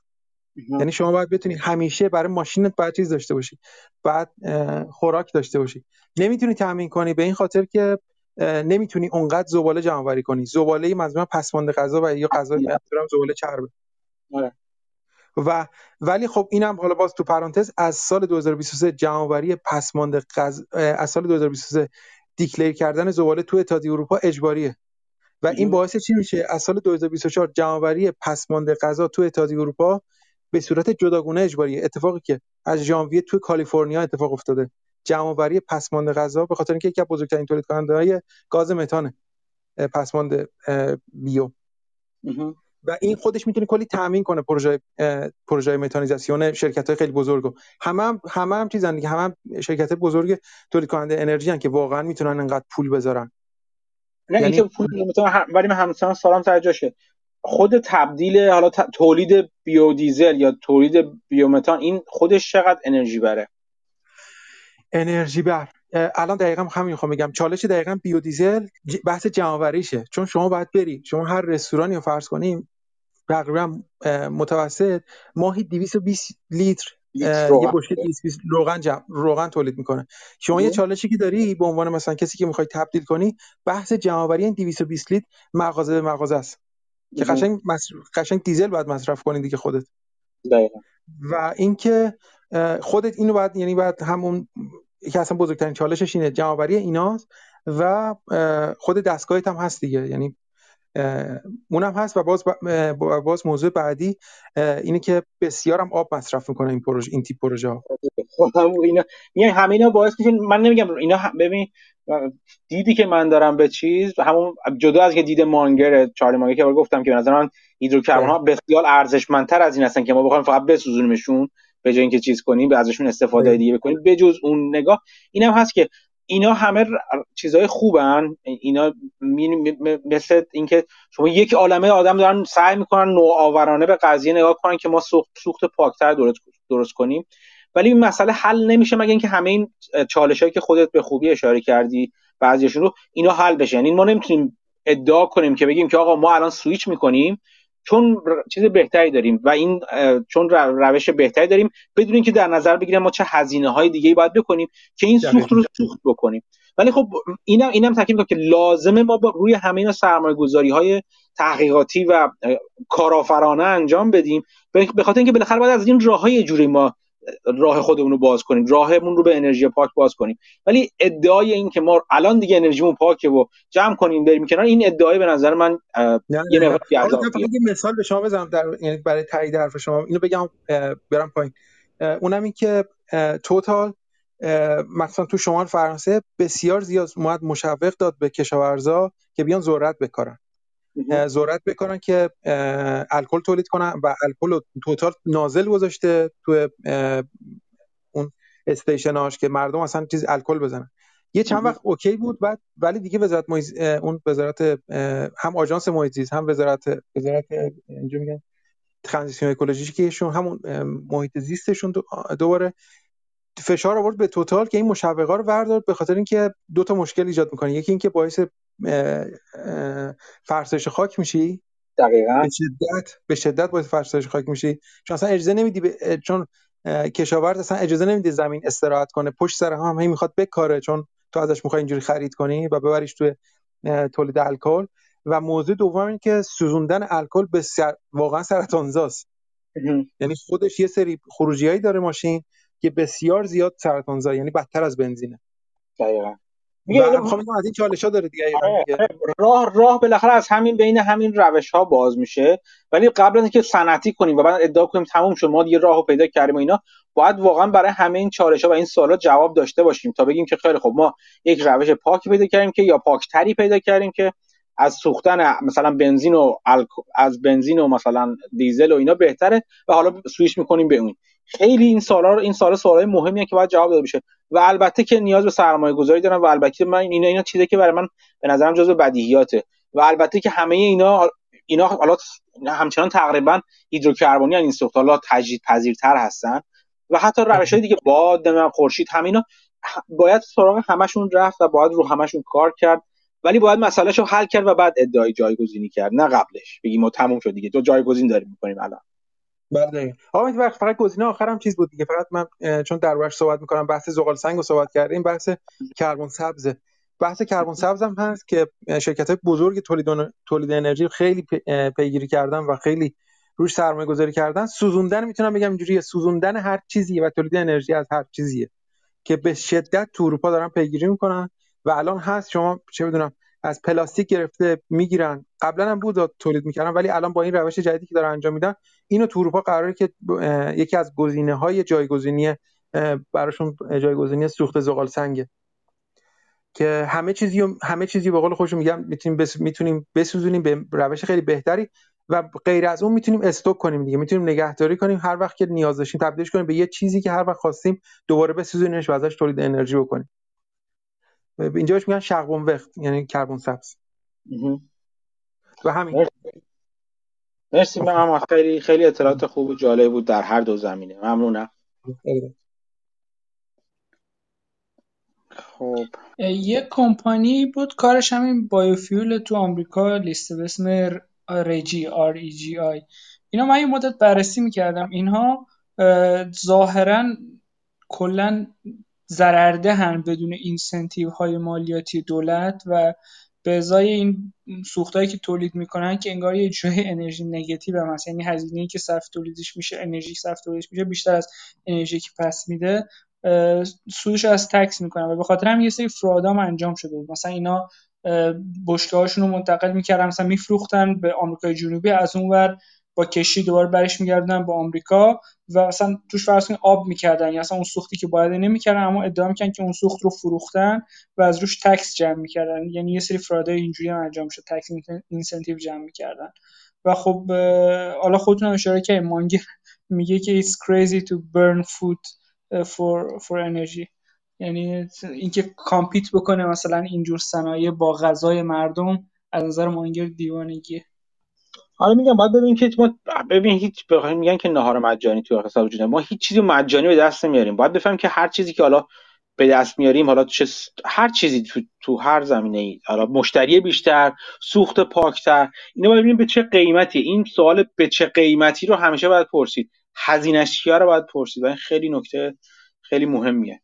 ام آره یه خورده از این حرفا که تاره زدیم یه خورده سوئیچ کنیم و دنده رو عوض کنیم. یه صحبت شده بود توی گروه، من دیدم راجع به آپشن ها و اینا که آیا این اینوستینگ هست، یکی یکی از بچه‌ها سوال کرده بود. من چند روز پیش داشتم برای برای یه کار دیگه در واقع دنبال چیز دیگه نامه‌های بافت رو می‌خوندم، یعنی در واقع نامه‌هاش به سرمایه‌گذاران می‌خوندم تو سال دو هزار و سی. اتفاقا روی چیزی بود که برای من همون چند وقت چند وقت پیش داشتم نگاه می‌کردم، به دلیل دیگه دنبال چیز دیگه می‌گشتم. سال دو هزار و سیزده بود فکر می‌کنم که بافت وسط نامه‌اش، حالا وسط حرفای دیگه که میزنه یه اشاره خوبی میکنه باز دوباره به تفاوت سرمایه گذاری که اسمش میذاره به تعبیر اینوستینگ اسم میبره و اسپیکولیشن که حالا شما میتونید اسمشو سفته بازی بذارین، بعضی اسمشو قمار میذارن. قمار لزوما چیز بدی نیستش، اگه بدونین چیکار داری میکنین اصلا چیز بدی نیستش. اینم میگم که یعنی بار بار اخلاقی نداره اصلا، برای من حداقل نداره. توش توش دو تا مثال میزنه که حالا مثالاش رو خیلی اگه خواستین با جزئیات برید نگاه کنید، راجع به دو تا دو تا معامله‌ای که در واقع کرده انجام میده. یکی این که مثلا سال فکر کنم هزار و نهصد و هشتاد مثلا یه زمین کشاورزی رو خریده و تو اون زم... زمین کشاورزی توضیح میده که آره مثلا محصول اینجوری بود، مثلا ده درصد محصول میداد در بلند مدت. من میدونستم که این هم قیمت محصولات کشاورزی میره بالاتر، هم ما میتونیم کارایی بکنیم که مثلا چندم بازده باردهی زمینمون بره بالاتر. اینا به نظر من سرمایه گذاری خوبی میشد و بعد الان داره اینجوری جواب میده و مثلا سه برابر شده تو این چند سال و ارزش زمینم حالا رفته بالاتر و هیچ. اینا همه گفته بود مثلا این پس این سرمایه گذاری خوبی بود. یکی دیگه مثلا میگفت که میگفت وقتی که سی او سالمون برادرز شده بودش که حالا ماجراش رو احتمالاً بدونید یا ندونید، ماجرای جالبی است که چی میشه در واقع چیز میشه و بافت میره و تو سالمون برادرز در واقع مجبور میشه که هدایت سالمون برادرز اون موقع به عهده بگیره به خاطر رسوایی که ایجاد شده بود توش و این سرمایه‌گذار بزرگ بودش تو سالمون برادرز. اونجا یکی نفر میاد یه ایده میده، میگه که مثلا فلان جا تو نیویورک یه مثلا یه ملکی هست یا یه مجموعه املاکی هست، یه مجموعه‌ای هستش که مثلا به دلیل یه حباب حباب مثلا که مسکن حباب ملکی ترکیده بوده یا حباب ملکی فروکش کرده بوده، به هر حال به قیمت خیلی ارزونی فروش میرفته. میگم منم هیچ از چیز سر در نمیارم دیگه، البته چیزی از ملک و اینا سر در نمیارم، چون که از کشاورزی چیزی سر در نمیاوردم، ولی با این حال با یه خورده حساب کتاب و تحقیق کردن مثلا من دیدم که آره مثلا اولا که اکیوپنسی ریت این منطقه پایینه، یعنی تعداد مستاجران حالا اون املاکی که تو اون مجموعه املاکی اصلا تعدادشون پایینه که ما اولا که این چیزی که داریم اگه همین الان بخرم مثلا مثل یه چیز بازه مثلا چه یا چه عددی گفت پنج درصدی ده درصدی هم چیزیه، ولی خب چیزی که هستی ما میتونیم پیش بینی اینو داشته باشیم که راههای وجود داره و امکان این رو داریم به راحتی که ما درآمدزایی این دارایی رو این مجموعه املاک رو بریم بالاتر. اکیوپنسی ریت یا در واقع تعداد چیزای اجاره املاک اجاره رفتهشو ببریم بالاتر. بعد مثلا میگفتش که مثلا به ازای هر اسکوئر یه مستاجر عمده داشته، مثلا فرض کنید یه شرکتی بوده که قسمت زیادی از املاک رو اجاره کرده بوده، این یه قراردادی بوده داشته که مثلا تا چند سال پنج شش سال بعد تا چند سال بعد بوده، ولی چون عمده اجاره کرده بوده قیمتی که اجاره کرده قیمت خیلی پایین‌تر بوده، در این حد که مثلا چم یک بیستم فرض کنم بیستم کم یک پانزدهم قیمتی بوده که مستاجر معمولی می اومدن میدادن. و خب این این یه لیس بلند و یک اجاره بلند مدت داشته که چند وقت دیگه داشته به در واقع به زمان سررسیدش نزدیک میشده و در واقع میتونیم این انتظار رو داشته باشیم که این این این زمان سررسید که برسه ما با یا قرارداد بهتری با خودش ببندیم یا اینکه به کسی دیگه اجاره بدیم این املاک رو، چون به هر حال این ملک تو نیویورک بوده، خواهان زیاد داشته، اصلا ملک دانشجویی برای دانشجوها خیلی خوب بوده، نه برای چه خوب بوده، خلاصه بی مشتری نمیتونه لازم نبود بمونه. و میگه که همون چیزی که اگر خاطرتون باشه یه چیزی من صحبت میکنم که ییلد به علاوه گروث رو قشنگ نشون میده توش، اینجا میگم من با چه ییلدی میخریدم با چه ارنینگ ییلدی میخریدم، یعنی مثلا حالا کپ ریت الانش چقدر بود اگه بخوایم به زبون ریل استیت یا صحبت کنیم که الان چه بابت پولی که میدم چقدر اجاره دارم میگیرم و آیا میتونم اجاره رو در طول سالها چجوری رشدش بدم، قشنگ نشون میده اینو تو تو چیزش، این چارچوب فکرشو دوباره میذاره اونجا. و یک حرف خیلی جالبی رو میزنه، میگه تو خود هر دوی این معاملاتی که من کردم و در طول زمان نشون داد که معاملات خیلی خوبی بودن، این نکته مهمه که من روی هیچ کدوم روی این حساب نکردم که خیلی خب من چند میخوام بفروشم این زمین رو، زمین کشاورزیه رو، چون میگفتم من تا ابد میخوام ازش از ازش چیز بگیرم، ازش محصول بگیرم، یا اون زمینه چیزو من چند میخوام زمینه رو بفروشم، زمینه اون ملکه اون مجموعه املاک رو چند میخوام بفروشم، بازم نه، چون من می‌خواستم همچنان میگفت نیویورک جای نمیره که این همینجاست، منم میخوام اجاره بگیرم ازش. خب یعنی فکرم ممکنه یه زمانی برسه که من ببینم که الان قیمتی که بهم پیشنهاد میشه خیلی قیمت خوبی رو بخوام بفروشم، ولی وقتی میخرمش من روی قیمت فروشش حساب نمی‌کنم، روی چی دارم حساب می‌کنم؟ روی اون درآمدی که برای من تولید می‌کنه یا اون کش فلوی که برای من تولید می‌کنه، روی اون حساب می‌کنم. بعد دوباره مثال میزنه، میگه میگه تون باز اون مستر مارکتش رو اون آقای بازارش رو میاد یه ذره میشه میاره توی زمین، میگه اگر من اون زمین رو فرض کن زمین کشاورزی که خریده بودم، دوباره همون مثال در واقع میزنه، میگه که زمین زمین کشاورزی که خریده بودم اگه همسایه‌ام اینجوری بود که هر روز میومد میگفت امروز زمین تو اینقدر میخرم یا امروز زمین منو اینقدر بخر، برای من فرق نمیکرد، همچنان من نگاهم به درآمدزایی زمینم بود نه قیمتی که اون میده. اگر یه وقت انقدر خل میشد که قیمت بسیار بالایی بده ممکن بود به زمینم بهش بفروشم، یا انقدر خل میشد که قیمت خیلی پایینی برای زمین خودش به من پیشنهاد کنه ممکنه اون زمینشو بخرم اگه ببینم به صرفه برام، ولی اگرم هیچ کدوم این کارا نکنه من هدفم اینه که از اون زمینه درآمد داشته باشم.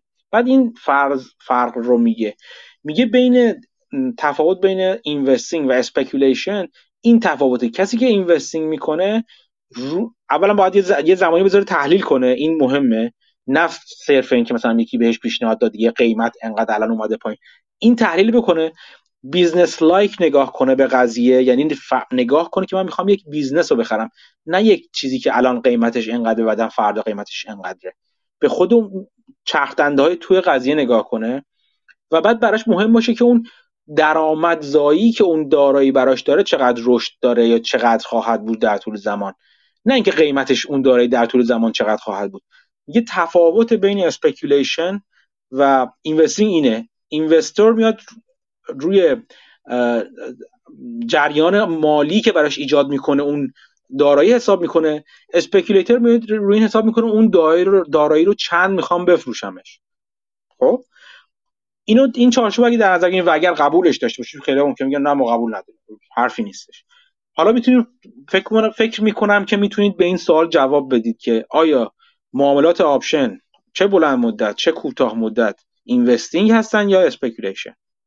این فکر میکنم اگر اگر با این نگاه بافت نگاه کنید راه، یعنی جواب اون سوال خیلی واضح هستش براتون. این رو من خواستم فقط بگم که این چیز جالب بود که در ادامه بحث‌های دوستان توی گروه دیده بودم. یعنی من خود من رو کم میگم، خود من فکر نمی‌کنم معاملات آپشن معامله آپشن معامله در واقع سرمایه‌گذاری باشه. معاملات معاملات آپشن اسپیکولیشنه. بعدم نیست، خیلی هم خوبه. ولی چیزی که خیلی مهم میشه که حتی تو سرمایه‌گذاری چه تو سرمایه‌گذاری چه تو اسپیکولیشن و تو اسپیکولیشن به نظر من بیشتر اصلا مهم میشه، اینی که نگاه کردن احتمالاتی به قضیه است. این که ببینید که اون معامله که دارید روش حساب میکنید از نظر احتمالاتی چه چه چه وضعیتی خواهد داشت، چقدر احتمال داره که شما معامله رو با سود ببندین، چقدر احتمال داره با ضرر ببندین، و اون اون توزیع احتمالاتی مهمه و اینکه اون سود انتظاریتون چی است. همه اون چیزایی که بارها بارها سرش حرف زدن، همه اون حرفای نیکولاس طالب و انیدوک و غیره و غیره، تمام یادآوری، یعنی کلمات کلیدی اینجا همین آدمان، کلمات کلیدی اینجا پوزیشن سایزینگ و کلیک کرایتریون و الا الا بلو الی آخر میشه. این این نگاه احتمالاتی اون وقت خیلی براتون مهم میشه. بازم میگم هیچ اشکالی نداره اسپیکولیشن، به شرطی که شما با از نظر احتمالاتی کاملا مسلط باشین به قضیه. نه تنها اینکه احتمالات احتمالات احتمال یعنی توزیع احتمالاتی برآیندهای معامله که میکنید رو خوب تخمین بزنید، بلکه باید بدونید که چجوری پوزیشن سایزینگ انجام بدید، چجوری یک پورتفولیو از این اسپیکولیشن ها بچینید و همینا که در نظر گرفتین، اون وقت میتونید بگین که خیلی خوب من من دارم یک اسپیکولیشن هوشمندانه انجام میدم. ولی بازم بازم اینوستینگ نیستش، چون شما چون شما روی جریان نقدینگی که براتون از یک دارایی ایجاد میشه حساب نکردید، روی این حساب کردید که یه دارایی که الان خریدید چند میخواید بفروشید. ممکنه بگید خب اینکه چند میخواید بفروشید بر اساس این هست که دارایی چجوری عمل میکنه، چقدر سودآور هست. این مثل این میمونه که شما بگین که دارایی که الان خریدید از نظر اینوستورها چند خواهد بود، که بازم بازم شما با اون در واقع دارید یک دریوتیو یا یک مشتقی از اون اتفاق اون زیر رو در نظر میگیرید، نه دقیقاً خود اون اتفاق اون زیر. اینم از این. سلام سلام سلام مرسی از توضیحتون. من دقیقاً همین چیزی که گفتی قشنگ، یعنی با اون منطقی که توی ذهنم بود کاملاً همخونی داشت و ممنون از این. یه سوالی میخوام مطرح کنم که خیلی بی ربطه به این بحث، یه چند روزیه که دارم بهش فکر میکنم، اونم این بیزنس کتاب فروشی هست. نمیدونم کسی باش آشنا هست یا نه، فکرم سوال فکری بدی نباشه که من نمیدونم مثلا چند نفر پیش میاد تا دقیقا تو آمریکای شمالی که برن توی کتاب فروشی مثلا بارنز اند نوبل جایی مثلا کتابی ببینن همونجا بخرن، چون همیشه آپشن دارن که آنلاین مثلا دست دوم مثلا چه میدونم با بیست و پنج درصد قیمت مثلا همون کتاب بخرن. بعد اینا هم یه بیزنسایی ان که مثلا مکان خیلی بزرگ دارن تخصیص میدن کتاب نمایش بدن، و من واقعا برام سواله که مثلا واقعا چند نفر از این کتاب میخرن؟ بعضی اصلا فقط کتاب میفروشن و بغلش مثلا چند تا خنزر خنزر دیگه هم میفروشن. حالا واسه خودم گفته بودم که برم مثلا این هفته نگاهی بکنم، مثلا اگه شرکتی هست که کارش کتاب فروشی تو اینا نگاه بکنم اینا درآمدشون از کجاست. حالا قبل از اون خواستم ببینم که شما قبلا با این برخورد داشتید، واسهتون سوال بوده یا یعنی اینکه مثلا تجربه‌ای دارید یا نه؟ مرسی ممنون. خواهش می‌کنم. نه من خودم خیلی دنبالشون نبودم، به جز اینکه رویای زمان نوجوانی من بود که کتاب فروش بشم دیگه. بعد از نظر سود سوددهی و زیاندهی خیلی چیز نکردم، خیلی بررسی نکردم. چیزی که می‌دونم کتابفروش‌های محلی و من خیلیشون مثلا با چند تاشون حرف زدم، توی کانادا حالا حرف زدم، خیلیشون اینجوری هزینه جاری چندان ندارن، اینا یک اینونتوری از قبل دارن، ملک مال خودشونه، هزینه چندانی نداره و اونقدری در میاره که کارشون رو بگذرونه. خب و اصلا خیلیشون محل درآمد اصلیشون هم نیست، بنابراین خود اون بیزنس رو نگاه کنید، برای یک نفر که میخواد واردش بشه در اون لحظه سودده نیست، ولی برای اون آدم کار میکنه و سویچینگ کاست برای آدم زیاده، یعنی اون اون مالک فعلی تمایلی نداره که اون داراییش رو بهینه کنه، چه حالا چه به عنوان کتابفروشی نگه داره، چه ملکشو بفروشه به یکی دیگه، چه ملکشو اجاره بده برای کار دیگه، کتابفروشی رو جمع کنه. بهینه کردن استفاده اون سرمایه از اون سرمایه اولویتش نیست. ولی برام برام هیچ یعنی هیچ وقت نرفتم دنبال این که ببینم خیلی خوب مثلا حالا تو کانادا، تو آمریکا بارنز اند نوبلز، تو کانادا ایندیگو مثلا، که اینکه فکر کنم کولز هم یه چیزی هم داشت که ایندیگو مثلا چه جوری چیزش مدل کسب و کارش. برای کانادا رو که من میدونم، ایندیگو رو میدونم، یک بخش رو به کاهشی از فضای ایندیگو برای کتاب داره مصرف میشه الان، بخش بزرگتریش برای جنگولک بازی های کنارشه، مثلا یارو چه میدونم دیدی این چیزای جینگول پینگول میفروشن مثلا کنارش، مثلا شال و دمم چیز گرامافون و، یعنی میخوام بگم مارجینه انگار از اونجاها میاد، نه از کتاب لزوما. من وقتی هر وقت میبینم این فروشگاه ایندیگو میبینم ملت دارن خرید میکنن، اغلب دارن کتاب نمیخرن، اغلب دارن مثلا پازل میخرن، چیز برچسب خوشگل میخرن، دفترچه قشنگ میخرن، کیف یا کیف زنونه مردونه مثلا، میگه همه چی هست، کتاب هم توش هست. یعنی اون بخش کتابه داره مدام آب میره و کوچیک‌تر و کوچیک‌تر میشه.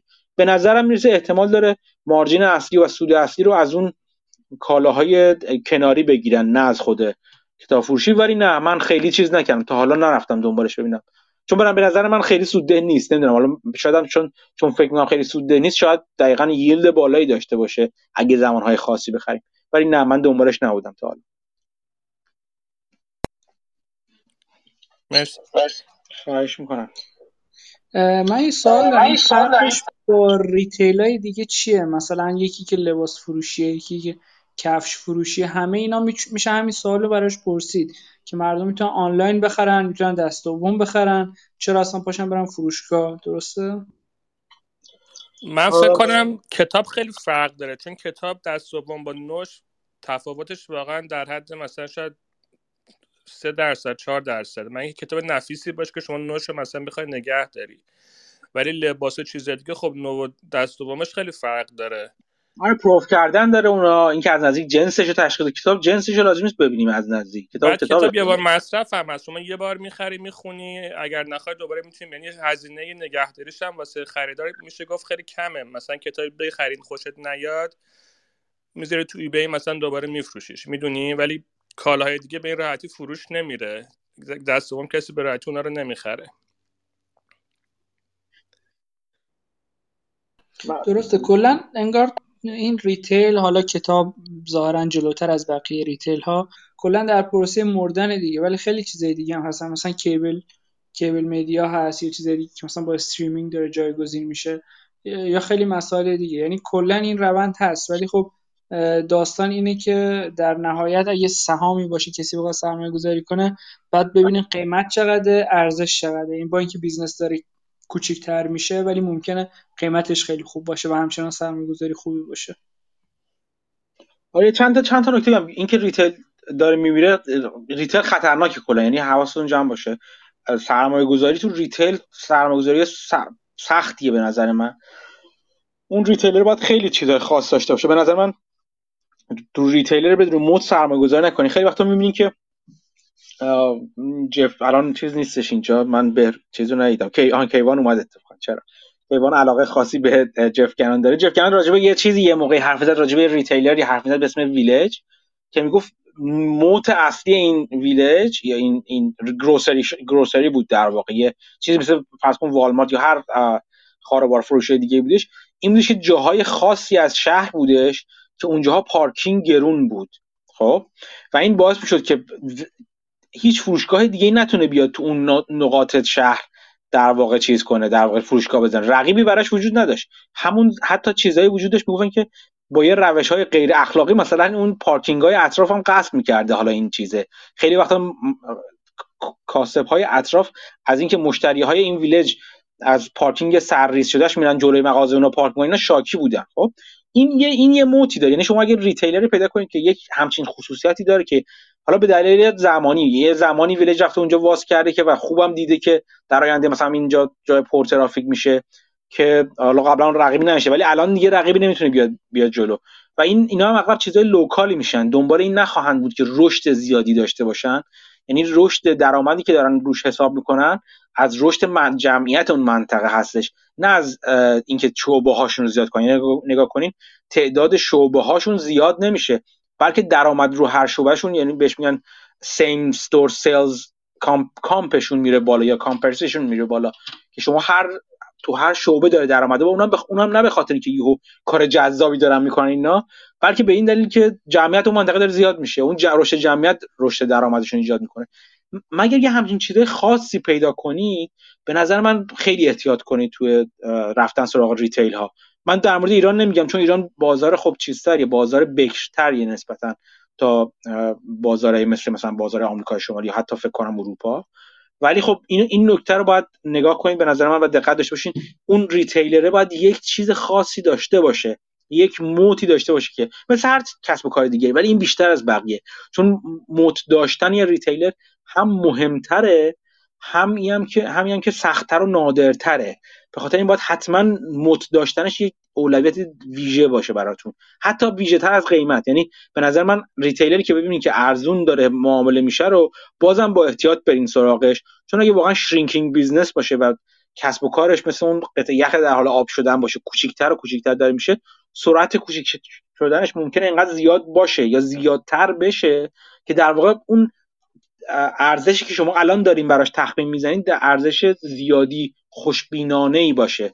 جریان‌های نقدینگی که براش در آینده تخمین میزنید و تنزیلش میکنید اگر دی سی اف مثلا میزنید، اون دیدتون شاید زیادی خوشبینانه باشه. چرا؟ چون سرعت افولش زیاده. بنابراین ریتیلر رو خیلی حواستون بهش باشه. مثل هر حالا این چیزی که گفتم تو هر کسب و کار رو به افول دیگه‌ای هم باید در نظر بگیرید. یکی موت، یکی اینکه سرعت افول خیلی مهمه. شما اگه سرعت افول رو زیادی خوشبینانه تج... تشریف بدین یا کم بدبینانه نگاهش کنین، چه چه وقت یه وقت ممکنه شما الان یه سرعت افولی براش در نظر میگیرید، میگین خیلی خب این من رشد براش برای دیست برای کشف رشد در نظر میگیرم، نمیگیرم یه افتی هم حتی در نظر میگیرم، سال پنج درصد افت میکنه اینجوری میشه. ولی اتفاقی بیفته اون سال پنج درصد بشه سال ده درصد، کل تز شما میره رو هوا و یهو از اون زمانهایی که یهو سرمایه شما یا شدید میفته یا آروم آروم همش آندر پرفورم میکنه.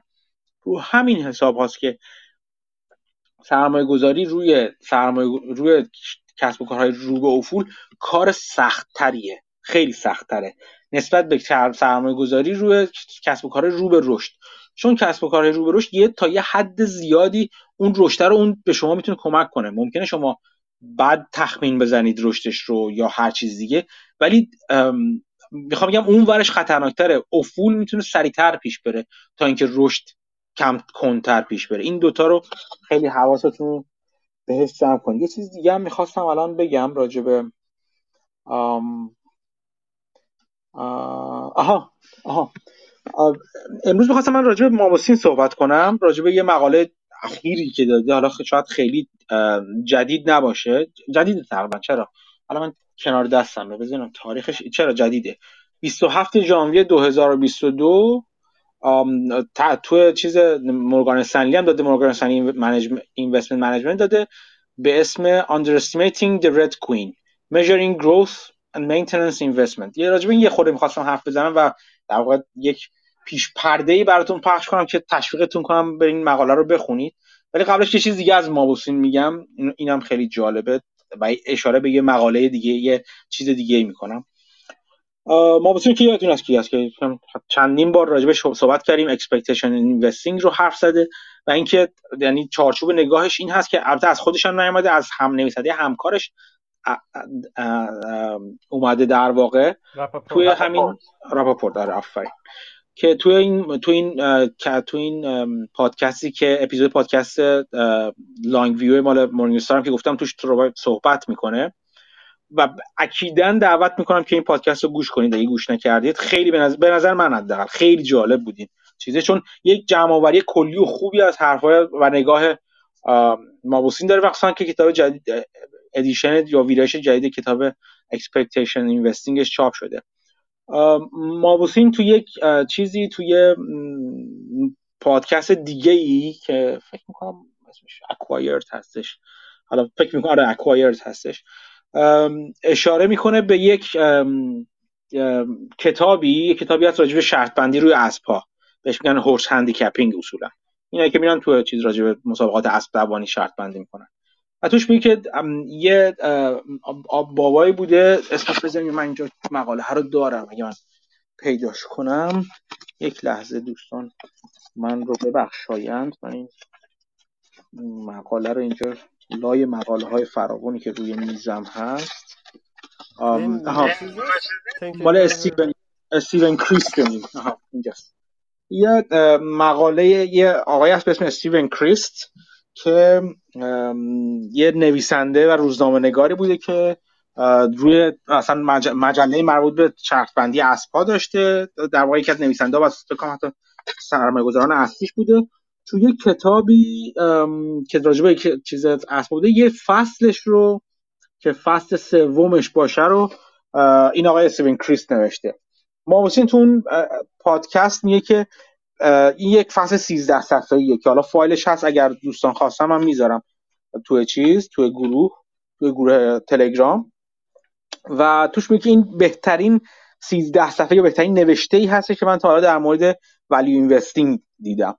خب خیلی جالبه، خیلی خیلی جالبه که یه نفر یه نفر که سرمایه‌گذاره و فاند منیجر و استاد بیزنس کلمبیا و ارزش‌گذاری و فلان فلان بیاد بگه که راجب بهترین چیزی که راجب راجب سرمایه‌گذار دیدم یک فصل کتابی هستش راجب شرط بندی. خب من این فصل رو رفتم دانلود کردم و خوندم. خیلی آسون نیست چون شرط بندی من چون شرط بندی اسبا رو بلد نیستم و مجبورشم خیلی برم هی بخونم چیزهای مختلف رو ببینم برای چیز جالبی. حالا اگر فرصت کردید اینو بخونید، این چیزو من میذارم بخونید، و قبلش باید یه ذره باید برید راجع به اینکه شرط بندی اسبا چه جوریه و اینا بخونید. این همون سیستم پریمیچواله که توی پریمیچوال میچوال هستش که توی چیز گفته، توی کتاب پور چارلز آلمنک چارلی مانگر هم خیلی بهش روش تاکید میکنه که اصولا سرمایه‌گذاری به شدت شبیه این هستش. نمیدونم چقدر با چیز آشنا هستید، چقدر با شرط بندی یا اسب‌ها یا شرط بندی آشنا هستید اصولا، ولی یک کلیت خیلی خیلی در واقع های لول بخوام بهتون بدم اینجوری که میان روش هر کس روی اسب‌ها شرط بندی میکنه میکنن و خب احتمالات احتمالاتی وجود داره، یعنی هر کسی تخمین احتمالاتی میزنه که از اینکه کدوم اسب اول میشه، دوم میشه، سوم میشه، رو برای رتبه بندی دارن برای هر کدوم از اینا. بعد بعد بسته به تعداد آدمایی که روی هر اسب شرط رو برنده شدن هر اسب شرط بستن، اون پولی که جمع میشه، این همه آدما بلیت میخرن دیگه، پول جمع میشه، بروکر یا اون کسی مسابقه برگزار کننده مسابقه هستش و غیر و غیره اون اورهد خودش رو ور میداره از روش، حالا که اینا با حکم با قواعدی حساب میشن و چند جور قانون داره، کاری با اینا نداریم. اون پول اورهد رو ور میداره، باقیش بین کسانی که روی اون اسب شرط بستن تقسیم میشه. خب یعنی اگه شما مثلا فرض کنید یه مسابقه باشه بین من و مثلا کی این یارو چیز الان چی بولت یوزین بولت کی این یارو دونده، فرض کن من و اون می‌خوایم با هم بودیم، همه میان شرط می‌بندن میگن که خیلی خب چیکار کنیم، مثلا مهدی وایساده داره بخواد با اون مسابقه بده، کی ب... کی برنده میشه؟ خب برمه کی برنده میشه از قبل هم میگن که آقا ما شرط می‌بندیم که این آقای چیز بولت برنده میشه، مثلا نفری هم صد تومن هزار نفر میان جمع میشن صد هزار تومان شرط من صد هزار نفر بلیت میخرن که دفعه صد تومان شرط مندن روی اون آدم. خب بعد خب میگن خیلی خب برنده مسابقه هم که معلومه که هیچ به من رومش شرط نمیزنه، من حالت اکستریمشو دارم میگم. برگزار کننده مسابقه هم میگن که خیلی خب منم که ده درصد رو ور میدارم، ها، به عنوان برگزار کننده مسابقه، پس ده درصد اون صد هزار تومان رو ور میدارم، میونه چقدر نود هزار تومان. نود هزار تومان من آقای بولت مسابقه میدیم و طبق همونجوری که هم همتون متأسفانه انتظار دارین آقای بولت برنده میشه و اون هزار نفر بهشون نود هزار تومان میرسه، درسته؟ بینشون تقسیم میشه، یعنی نفر نفری نود تومان گیرشون میاد. خب این دوستان نوابق ما نفری صد تومان گذاشتن و نود تومان بردن.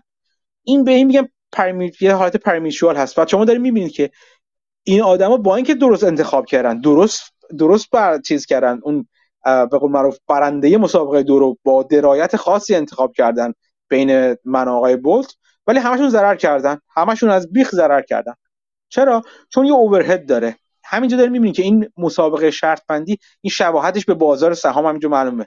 مسابقه شرط بندی حتی زیرو سام گیم هم نیست، نگاتیو سام گیم یه جوری. اگه اون اون سام رو بین افراد شرکت کننده تو مسابقه انتخاب کنیم، چون یه سری هزینه استکاکی داره که رفت بابت تو جیب بروکر، هم که تو دنیای واقعی میفته، اتفاق میفته دیگه.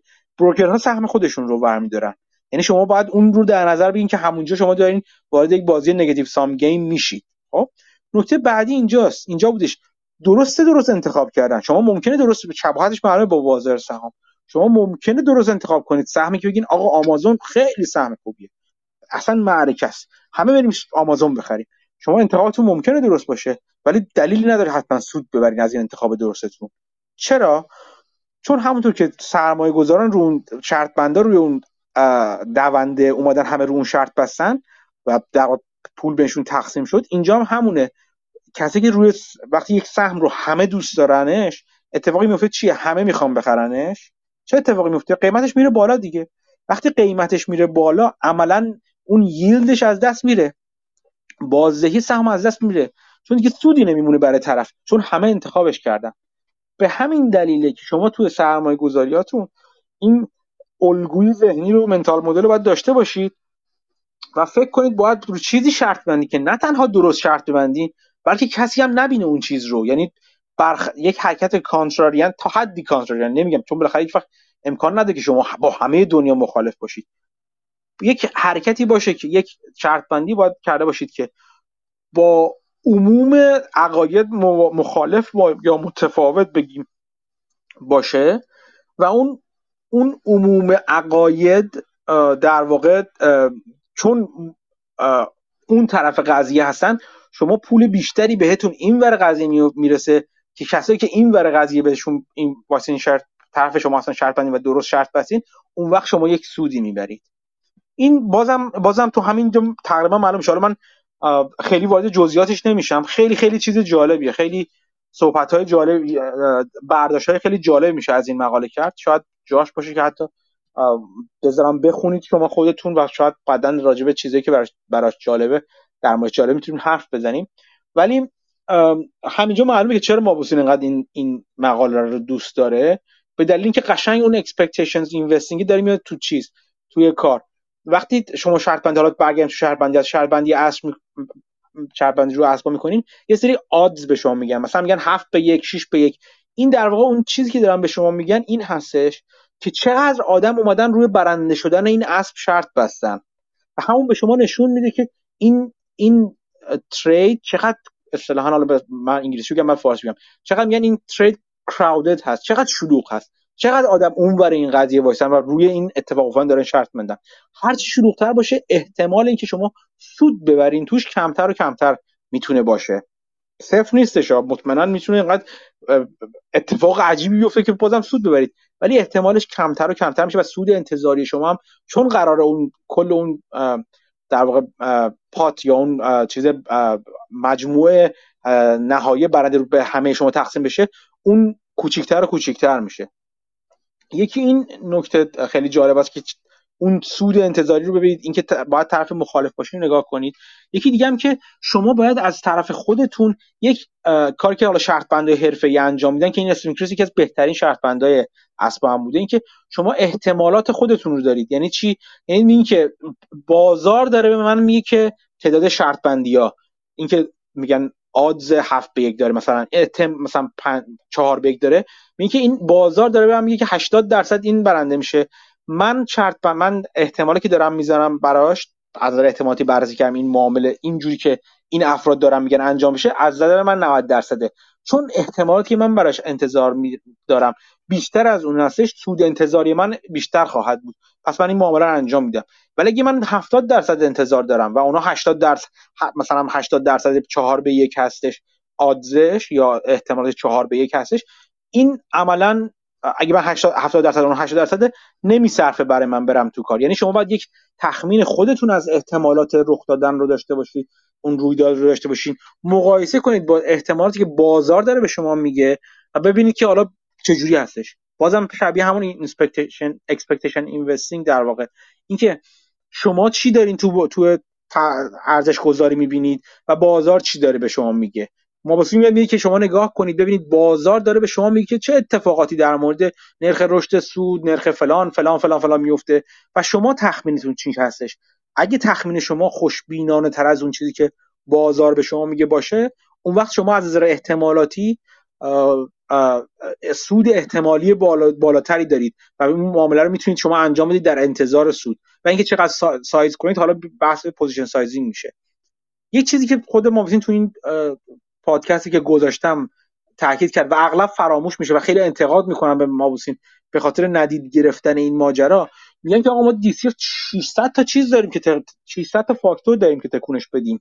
خب کدومی که از اینا است که این چیزه، کدومی که از اینا آخه من من چه میدونم بازار رشد رو مثلا ده تا ده درصد میگیره یا پانزده درصد میگیره، نمیدونم رشد فلان رو میگیره، مارجین رو میگیره، چند تا چیزه کدومشون رو بگیرم، کدومشون کدومی که از این فاکتورها باید در نظر بگیرم. مابسون اینجا تو این پادکست یه اشاره کوتاهی میکنه، میگه اون چیزی که باید اغلب فراموش میشه اینه که شما ولیو درایور ها رو پیدا کنید، پیشرانه های ارزش رو پیدا کنید، تصمیم بگیرید. یه چیز قضاوتی، چیز ماشینی نیست که اکسل شیت از این ور فرو کنید از اون ور عدد بیاد بیرون. شما تصمیم بگیرید که اون عواملی که پیشرانه اصلی ارزش هستن کدوما هستن و کدومشون اصلا قابل تغییر هستن. آیا رشد درآمده که مهمه و هزینه ها شما ثابت نخواهید نگه هزینه های ثابتتون ثابت میمونه و زیاد هستن و این باعث میشه که لورج عملیاتی بالا داشته باشین و رشد درآمد باعث میشه که شما حاشیه سودتون بره بالا یا نه کاستتون رو داره میاره میخواد بیاره پایین. هر شرکتی بنا به مکانیزمی که داره، بنا بر سیاست‌های مدیریتی که داره، بنا بر نوع صنعتی که توش هستش ولیو درایور های خودش رو داره. یعنی تو بعضی صنعت‌ها شما نگاه می‌کنین نمیتونین درآمد رو ببرین بالاتر چون درآمد چون مثلا این تو تو یه صنعت رو به افول هستش یا نمیتونین مثلا چرا مارجین رو ببرین بالاتر. چرا؟ چون توی صنعت پر رقابت هستین شما که همه دارن با هم رقابت می‌کنن. مارجینا رو بخواید جابجا کنید رقیبتون میاد زیر قیمت شما میفروشه میره، مثلا شما باعث میشه سودتون بیاد پایین. اون تو تو اون مورد خاص باید ولیو درایور هاتون رو پیدا کنید و ببینید که اون ولیو درایور ها از نظر بازار چی ارزش، چی عدد گذاری شده، چی تخمین زده شده و شما خودتون اون ولیو درایور های خود با تخمین خودتون مقایسه کنید و ببینید که آیا بازار تخمینش تخمین واقعی هست، تخمین منطقی هست یا نه، که همونطور که انتظار داریم در نود درصد بلکه هم بیشتر از موارد میبینید که بله بازار یا خوب هستش یا تخمین معقولی زده یا اصلا تخمین زیادی خوشبینانه زده و شما به عنوان کسی که دارین می‌خواید بخرید سهم، یعنی شورت قرار نیست بکنید و لانگ فقط کار میکنید، اگر این باشه سبکتون، اون سهم در شما نمیخواد چون بازار همین الان همه چی پیشخور کرده تو قیمتش. قیمت همین الان نه تنها نشان دهنده اون اتفاق تو اتفاق که در آینده قرار بیفته هستش بلکه هم یه چیزی هم روش بیشتر و شما چیزی براتون نمیمونه. مثل اینمونه که توی چیز توی مسابقه شرط بندی احتمال بردن یه اسب شما شصت درصد حساب میکنید و بازار الان مثلا هفت به یک داره با شانس هفت به یک داره معامله میکنه چیزشو، یعنی هفتاد هفت برابر آدمایی که مخالف اون اول شدن اسب هستن موافقش هستن. شما عملا چیز حتی اگر درست هم حد زده باشین چیزی بر... چیزی دستتون رو نمیگیره وقتی وارد معامله بشین. اینا اینا همش چیزی که برای من خیلی جالب بود. حالا میگم این مقاله، این فصل کتاب مال اسب دوانیه رو شرط بندی روی اسبا رو میذارم. من خواستم دوباره برگردم یه بار دیگه این چیزو دوباره بهش رجوع کنم. شما نه تنها باید درست تخمین بزنید بلکه باید جزو معدودتر تخمین زنندگان به اون درستی باشید. این خیلی مهمه و اینه که سخت میکنه. که دلایلی که سخت میکنه اصولا همین چیزی که شما باید مخالف متفاوت از بقیه فکر کرده باشید. اگه همراه با بقیه فکر کرده باشید تنها راهی که تنها راهی که میتونید شما در واقع سود بیشتری ببرید که اون کسب و کار از همه شما تخمین‌های شما جلو بزنه. مثلا چی؟ یعنی شما بیاین آمازون رو بخرید، مثلا برای آمازون تخمین بزنید مثلا مثلا صد دلار میارزه، بازار قیمت صد و بیست دلار بذاره روش و همه شما بگین که آقا تو بگین، یعنی به این نسبت بگین باشه من میرم با میرم با این حال میخوام معامله رو انجام بدم. تنها راهی که میتونید شما سود ببرید اینه که آمازون هم از شما بهتر تخمین شما بهتر عمل کنه، هم از تخمین اونا بهتر عمل کنه و کلا آمازون همه رو بیت کنه. در اون صورتی که شما میتونید سود ببرید و شما اون وقت برمیگردیم به یکی از یکی دیگه از در واقع نکات مهم چارچوب فکری مابسون که اون بیس ریت ها بودن. اینکه چقدر واقعا شما فکر میکنید بتونید کسب و کاری پیدا کنید که از تخمین همه شما و بازار همه بزنه جلوتر. یک یک یک جور آتلایری باید باشه و این چقدر این آتلایر میتونه آتلایر بمونه. اینا همه سوالایی هستش که جوابش جواب همشون خیلی کم خیلی کم خیلی کمه و این خیلی کم خیلی کم خیلی کم به این معنی است که احتمال درست تصمیم گرفتش گرفتن شما در همه این سوالا، در همه این تصمیم گیری ها کمتر و کمتر است و کارتون سخت‌تر و سخت‌تر.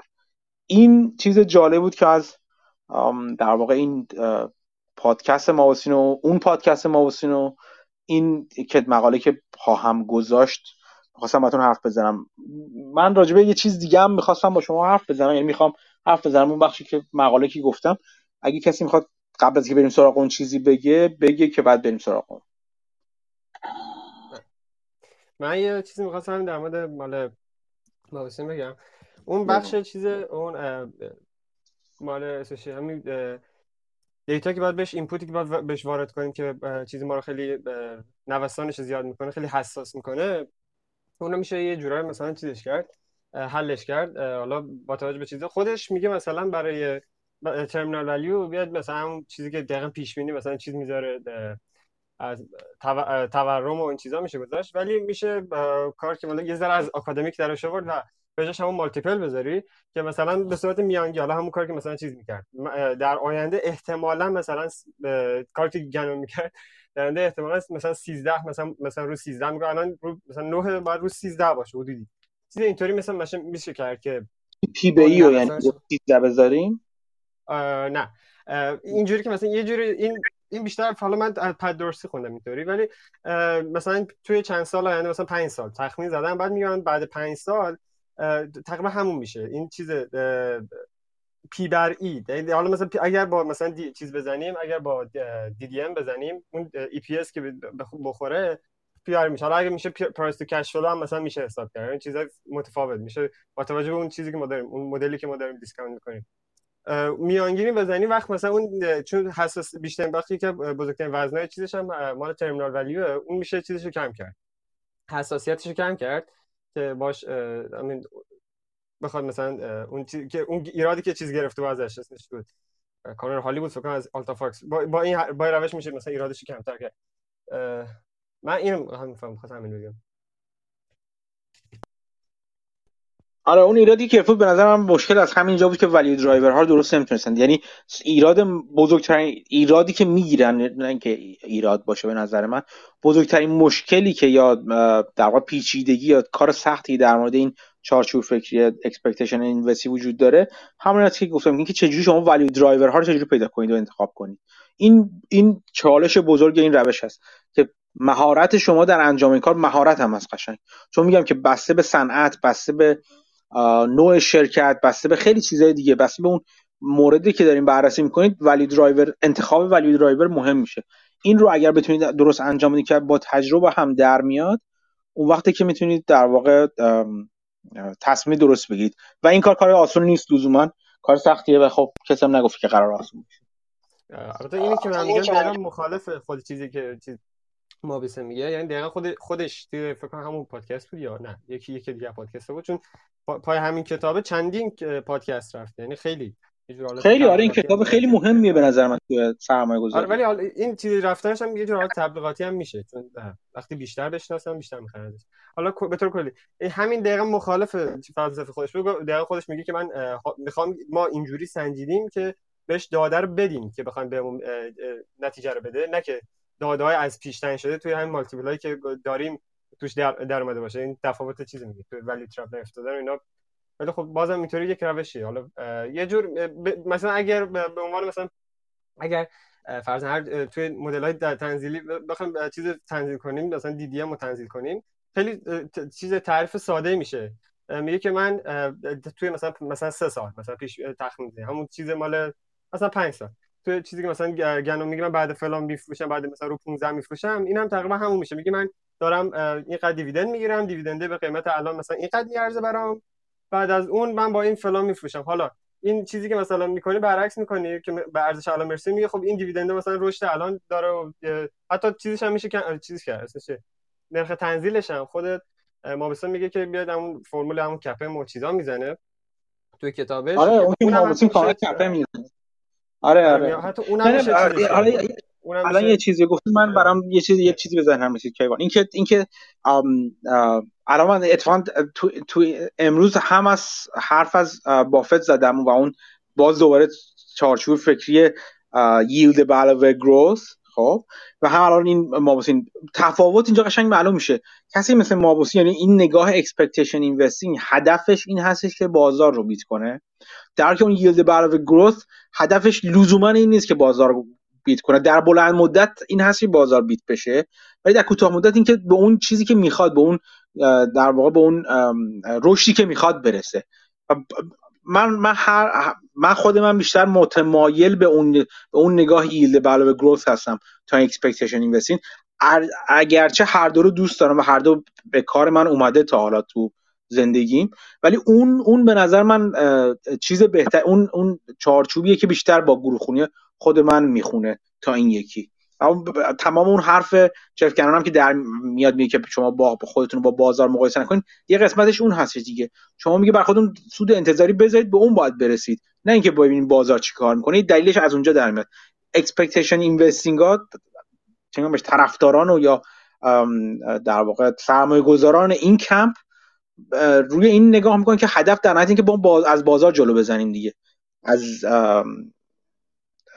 از اک... چون بازار نماینده از اکسپکتیشن همه چیزا هستش، همه سرمایه‌گذار هستش، از بازار می‌خوایم جلو بزنیم، بنابراین با نگاه بازار رو می‌گیریم و ترجمه می‌کنیم. این تفاوت جالب هستش تو این دوتا. توی هر تو خود چیز ما میگه این بیشتر این مدلی که من ساختم این چارت فکری برای همین ایندیویدوال سرمایه‌گذار مثلا خوردی مثلا چیزه این خیلی مفیده. البته حالا مال چیزا میگه برای اونا که بازار چطوری بیت کنن، این دقیقاً همین دقیقاً بازار بیت میخوام بکنن. آره آره دقیقاً هدف تو هدفشون دقیقاً همین میگه، ولی خب تو کلمات که میاد مثلا خیلی توجه نمیشه این منظورش دقیقاً چیه. ولی دقیقاً ولی این خیلی من من روش مابسن تو من دقیقاً با روش مابسن بیشتر چیزام و آره میشه چیزش هم. آره من بخال حالا ولی میشه چیزش هم که میشه مدل همون چیزش کرد، یعنی در واقع اینجوری ازش استفاده کرد که با اون چارچوب مال پد دورسی هم قاطیش کرد که بیشتر شرک شرکت‌های مثلا همین کامپاندی باشه، شرکت شرکت با موت مثلا باشه، اینجوری که گرون نخریم. یعنی فقط نه که الان بخوایم اون وقتی ترنور مثلا ترنور کمتر بشه، اون بازه نگهداریمون بیشتر بشه، این اهمیت قیمت کمتر میشه. بعد با چارچوب مثلا مال ما بسته میشه که کاری کرد که با مثلا چیز کرد و همون اون چارچوب چیزو داشت، پدورسی داشت و در و چیزش هم که مثلا گرون نخریم. بعد یه چیزی هم که هست، یه دونه یه فیلتر خیلی خوبیه چون دو تا مثلا یه بازه تعیین، همون بعد از اینکه ولیو فاکتور ولیو تریگر و توربو تریگر اینو مشخص کردیم، یک باز... میگه خودتون بیاید پیش بینی کنید که در این آینده چه بازه‌ای قرار باشه و با با توجه به همون وزن دهی میکنه و مثلا ار... بهش میگه مثلا این ارزش مثلا این این سهامی که میخوام بخرم، مثلا میگه الان بازار بهش میگه مثلا مثال میزنم پانزده درصد رشد، ولی مثلا در بد... سناریوی بدبینانه مثلا میشه ده درصد، خوشبینانهش مثلا سی درصد. بعد مثلا میگه خب من وزنه میکنم ده در... با ده درصد میشه مثلا قیمتش مثلا ارزشش میشه دو مثلا دو هزار دلار، مثلا فلان میشه ده هزار، یه میاد وزنه‌ای میکنه بعد مثلا میرسه به مثلا هفت هزار. یه چیزی تو یه چیز اینطوری وقت سوال میشه اون وضعیه انجام بده. بعد یه بازه مثلا توش در میاد بعضی شرکت‌ها مثلا میگه خب بدبینانه بدبینانش مثلا همین چیزه ده درصده. بعد بعضی موقع شرکت‌ها توی همین با همین چارچوب که برید پیدا می‌کنی که مثلا یو میشه پنج درصد، مثلا یو صفر میشه. مثلا من حالا تو ایران خیلی امتحان کردم، یو صفر که اصلا بی‌معنیه تو ایران دیگه، بخواد با رشد صفر باشه چون تورم که هست دیگه. این خیلی چیزه، یعنی هم توی کانسنتر توی تمرکز پورتفولیو هم خیلی اتفاقا مفیدتره و خیلی هم با این همین چیز مارجن اف سیفتی هم خیلی بهت میده که یعنی باز، واقعا بازی‌های ساده دستت میاد. همین که صفر باشه نمیدونم چقدر میارزه من اصلا چیزه، ولی مطمئنم که مثلا دارم ارزون میخرم. این همون چارچوب چیزه مال چارچوب فکر اینا باز گنونه، اونم کمک میکنه.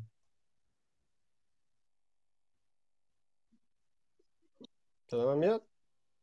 آره میگن که چی میگن؟ یه چیزی heads I win a lot tails I don't lose a lot. آره این این چارچوبه که درسته، این چیز احتمالاتی، اینکه احتمالات به سم به نفع تو کج شده یا اسکیو شده خیلی چیز خوبی میشه اگه واقعا به همچین پوزیشنی برسه. ولی خب با توجه به همینی که دیگه همین چیزی که اگه تاش مالتیپل بذاری بعد این فرایندی که ایجاد میشه یه ذره سادگیش این، مثلا میگی صفره، گفتم مثلا تو ایران صفر بی معنیه دیگه، صفر که در بیاد بعد خب بخواد مثلا برسه بگی به ارزشش بخواد برسه، خیلی ساده مثلا یک فاصله، خیلی گپ خیلی کوچیک پیدا میشه.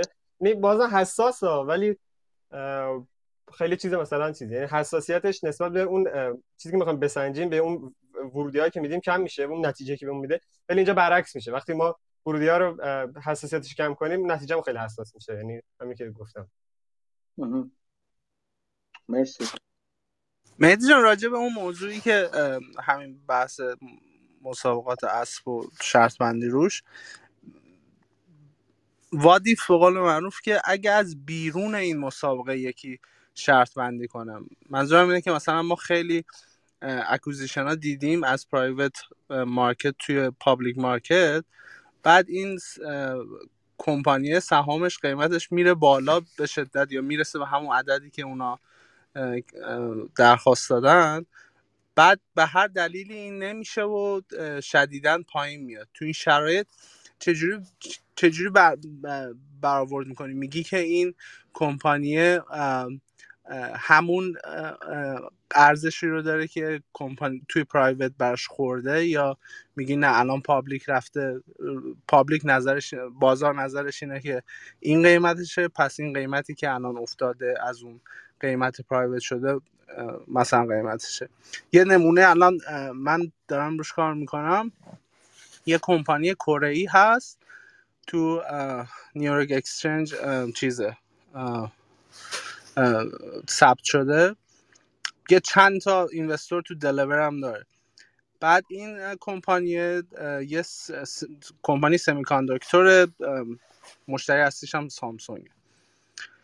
بعد این یه کمپانی چینی، یک پرایوت ایکویتی چینی اومد روش یه دونه اکوزیشن گذاشت برای سهامی تقریبا بیست و پنج دلار اگه اشتباه نکنم.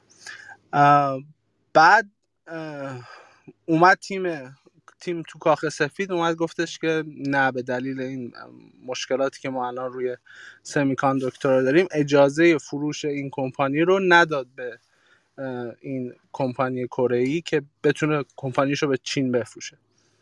حالا این کمپانیایی که مثلا بیست و پنج دلار شده بود تو پابلیک هم بیست و پنج دلار شده بود، شدیداً سهامش افتاده، با وجود کمپانی خیلی خوبیه ولی دیگه چون اون اکوزیشن از بین رفته به یه دلیل غیر فاینانشال، الان آیا میشه گفتش که این ارزشش همون بیست و پنج دلاره نه مثلا هفده دلاری که الان هست؟ اون قبل از اینکه قیمت قبل از اینکه اون شرکت حالا خریدار احتمالی بیاد بخواد پیشنهاد خرید بذاره چقدر بود سهمش؟ همینی که الان هست هفده دلار. خب همین درسته، به نظر من همین درسته.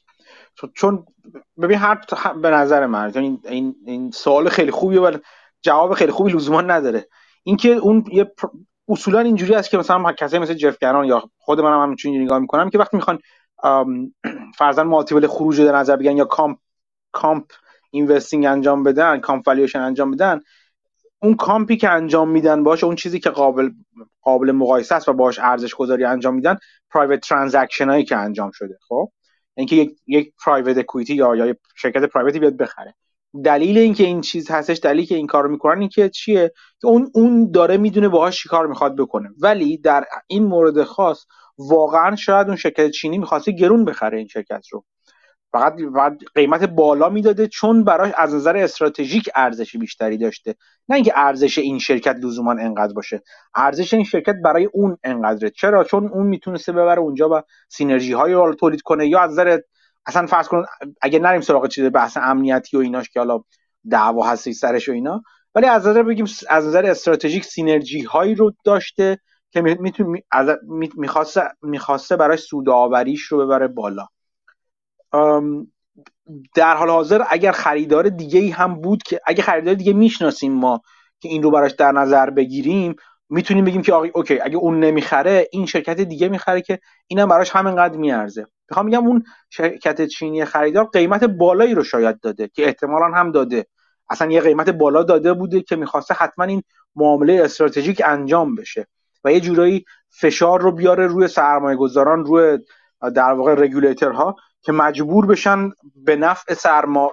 سهامداران فعلی عمل کنن، چون دیگه کسی اعتراضی نداشته دیگه که آقا مثلا ما یه شرکت هفده دلاری رو داریم بیست و پنج دلار می‌خوایم که همه خوشحالن، آقا بده قبول کن بره دیگه. یعنی فشار افکار رو میاره روی اینکه تمام سهامداران هم موافق این معامله هستند و غیره و غیره.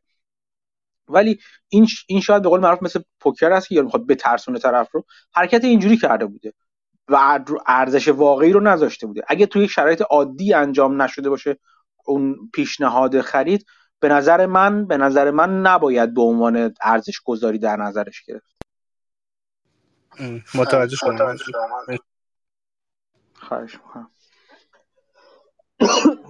دیگه دوستان در مورد این گفتین که ایراد میگیرن به روش مبوسین، تو خود کتابش حالا اصلا بحث نکنین که دقیقاً درسته یا نه، تو خود کتابش همین روش خودش رو برای دو تا کار استفاده میکنه. بار اول میاد تعداد سالهایی که مارکت میبینه برای رشد این شرکت قبل از اینکه به اون حالت ترمینالش برسه، که حالت ترمینالش هم یا میتونه با جی دی پی بالا بره یا نزولی باشه یا هر چی ساله در نظر میگیره، اون تعداد سالا رو در میاره. خب این یه حالت میشه. بعد حالا میاد اون ولیو درایور ها رو در میاره که معمولا سیله، حالا برای بعضی مارجینه.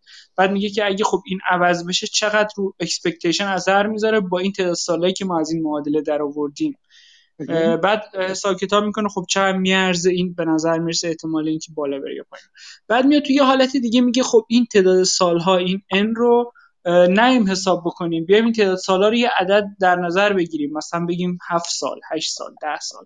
بعد ببینیم اختلاف قیمت اکسپکتیشن بازار با قیمت خود سهام چیه، بعد بگیم اه خب پس این اختلاف اکسپکتیشن بازار برای ریل آپشنایی که تو اون بیزنس هست. یعنی خودش همینجا میاد به دو روش مختلف. بعد میگه تو بیزنسایی که این ریل آپشن نیست خب اون ان رو ما حساب بکنیم مجهول باشه، تو بیزنسایی که میدونیم آپشن دارن مثل گوگل یا هر چی بیایم این ان رو ما خودمون حدس بزنیم و بیایم اختلاف قیمت رو منتسب بکنیم به قیمت ریل آپشن ها. یعنی خودش داره روش خودش رو برای دو تا کار مختلف انجام میده، حالا بدون ایرادای دیگه‌ای که میشه بهش وارد که البته روش جالبیه، ولی میخوام بگم که تناقض توش هست به نظر من. باز تناقض نمیبینم این رو، من دو جور نگاه کردم. یه چار... یه چیز فکریه، چارچوب فکری، مثلا چارچوب درستی، چارچوب فکری هم هست که از همون پریمیچال اینوست پریمیچال بتینگ داره میادش، یعنی اون رو گرفته و ازش داره میخواد چیز اینوستینگ در بیاره. ولی آره اون چیز ریل آپشنش هم هست، اصلا ساده نیست، یه وقتایی ساده نیستش. ته تجربتون باشه اینم در اینم در نظر بگیرید. به نظر من بهترین نگاه کردن به قضیه اینجوریه که شما اینا رو مثل همون اکسپکتیشن اینوستینگ یا اسمشو بزنیم، اگه می‌خواید اسمشو بزنید ریورس تی سی اف مثلا، اینکه ریل آپشن محاسبه کردن، اینکه در خدمت شما بگم که چارچوب اون یکی چارچوب فکری ییلد پلاس ییلد پلاس گروث مثلا، اینا رو اینا همه رو همه رو مثل جعبه ابزار میمونه که تو جیب آدم بهتره تو تو جعبه ابزار خودش داشته باشه. یه راه درست این است که چند تا سناریو و چند جور نگاه بتونه سرمایه‌گذاری نگاه کنه و اون شرکتی می‌خوایم تحلیل کنیم و ارزش گذاری کنه و بعد بگه خب خیلی خب اگه همه اینا به صورت ایدئال، اگر همه اینا کلا نشان دهنده آندر ولیو بودن یک سهم بودن در وضعیت در موقعیت فعلی، اون وقتی که همه دارن سیگنال خرید به آدم میدن این همچین در واقع خریدی رو انجام بده. در بعد در یه سری دیگه از موارد هم این که بس به واسه خود شرکته، میگم مثلا اینکه یه شرکتی مثلا یک شرکتی رو باید اصولا اصلا مثل آپشن بهش نگاه کرد، بعد وقتی یه اکوئیتی رو کلا باید مثل یک آپشن بهش نگاه کرد، وقتی اون وقت مثلا اونقدر لورج ده، اون وقت بهش میگن فکر کنم اکوئیتی استاپ میگم بهش، اونقدر بدهیش بالا هستش که عملا یه جور آپشنه، شما مثل آپشن باهاش رفتار کنید یا مثل یک وارانت باهاش رفتار کنید. اینا همه نگاه چیزای مختلفی هست که بسته به اینکه اون شرکتی که دارین تحلیل میکنید در در واقع با چند با کدومی که از اینا با یا کدوم های از اینا بشه منطبقش کرد یا یکی از این مدل ها یکی از منتال مدل ها روش منطبق کرد، میشه چند جور ارزش گذاری در آورد براش دیگه. خب هر چقدر تو تعدادی بیشتر از این ارزش گذاری یا آندر ولیو باشه به نفع شماست. ولی بازم میگم در نهایت آدما در حال تحول هستن، این پیشفرض همه ماها باید باشه قاعدتا. خود من این چیز کاملا سلیقه دیگه. الان به اون نتیجه به اون قسمتی رسیدم که به اون چیزی رسیدم که تز تز ارزون، تز ساده، ولی چیزی میخوام که تابلو باشه آندر ولیو بودنش. این تابلو بودن آندر ولیو بودنش اغلب با نگاه فکری ییلد پلاس گروس در میاد تا ارزش گذاری‌ها و اینا. اونجوری هم ممکنه به مثل همون چیزی که حالا مثالی که کیوان زد بدین که بخوام وارد جزئیاتش بشیم، ممکنه اونقدر فرضیاتی که بازار داره میذاره تابلو باشه که به صورت وضوحی داره بازار از نظر شما داره بدبینانه به قضیه نگاه میکنه. این این جور چیزا به نظر من، این جور نگاه کردن برای من به نظر من خیلی مهمه. اگر مثلا یه مورد یه یه سرمایه‌گذاری من دیدم که با یه ارزش گذاریم آندر ولیو، با یکی با یه نگاه بهش اور ولیو، شاید بهتر باشه برم سراغ سرمایه‌گذاری دیگه.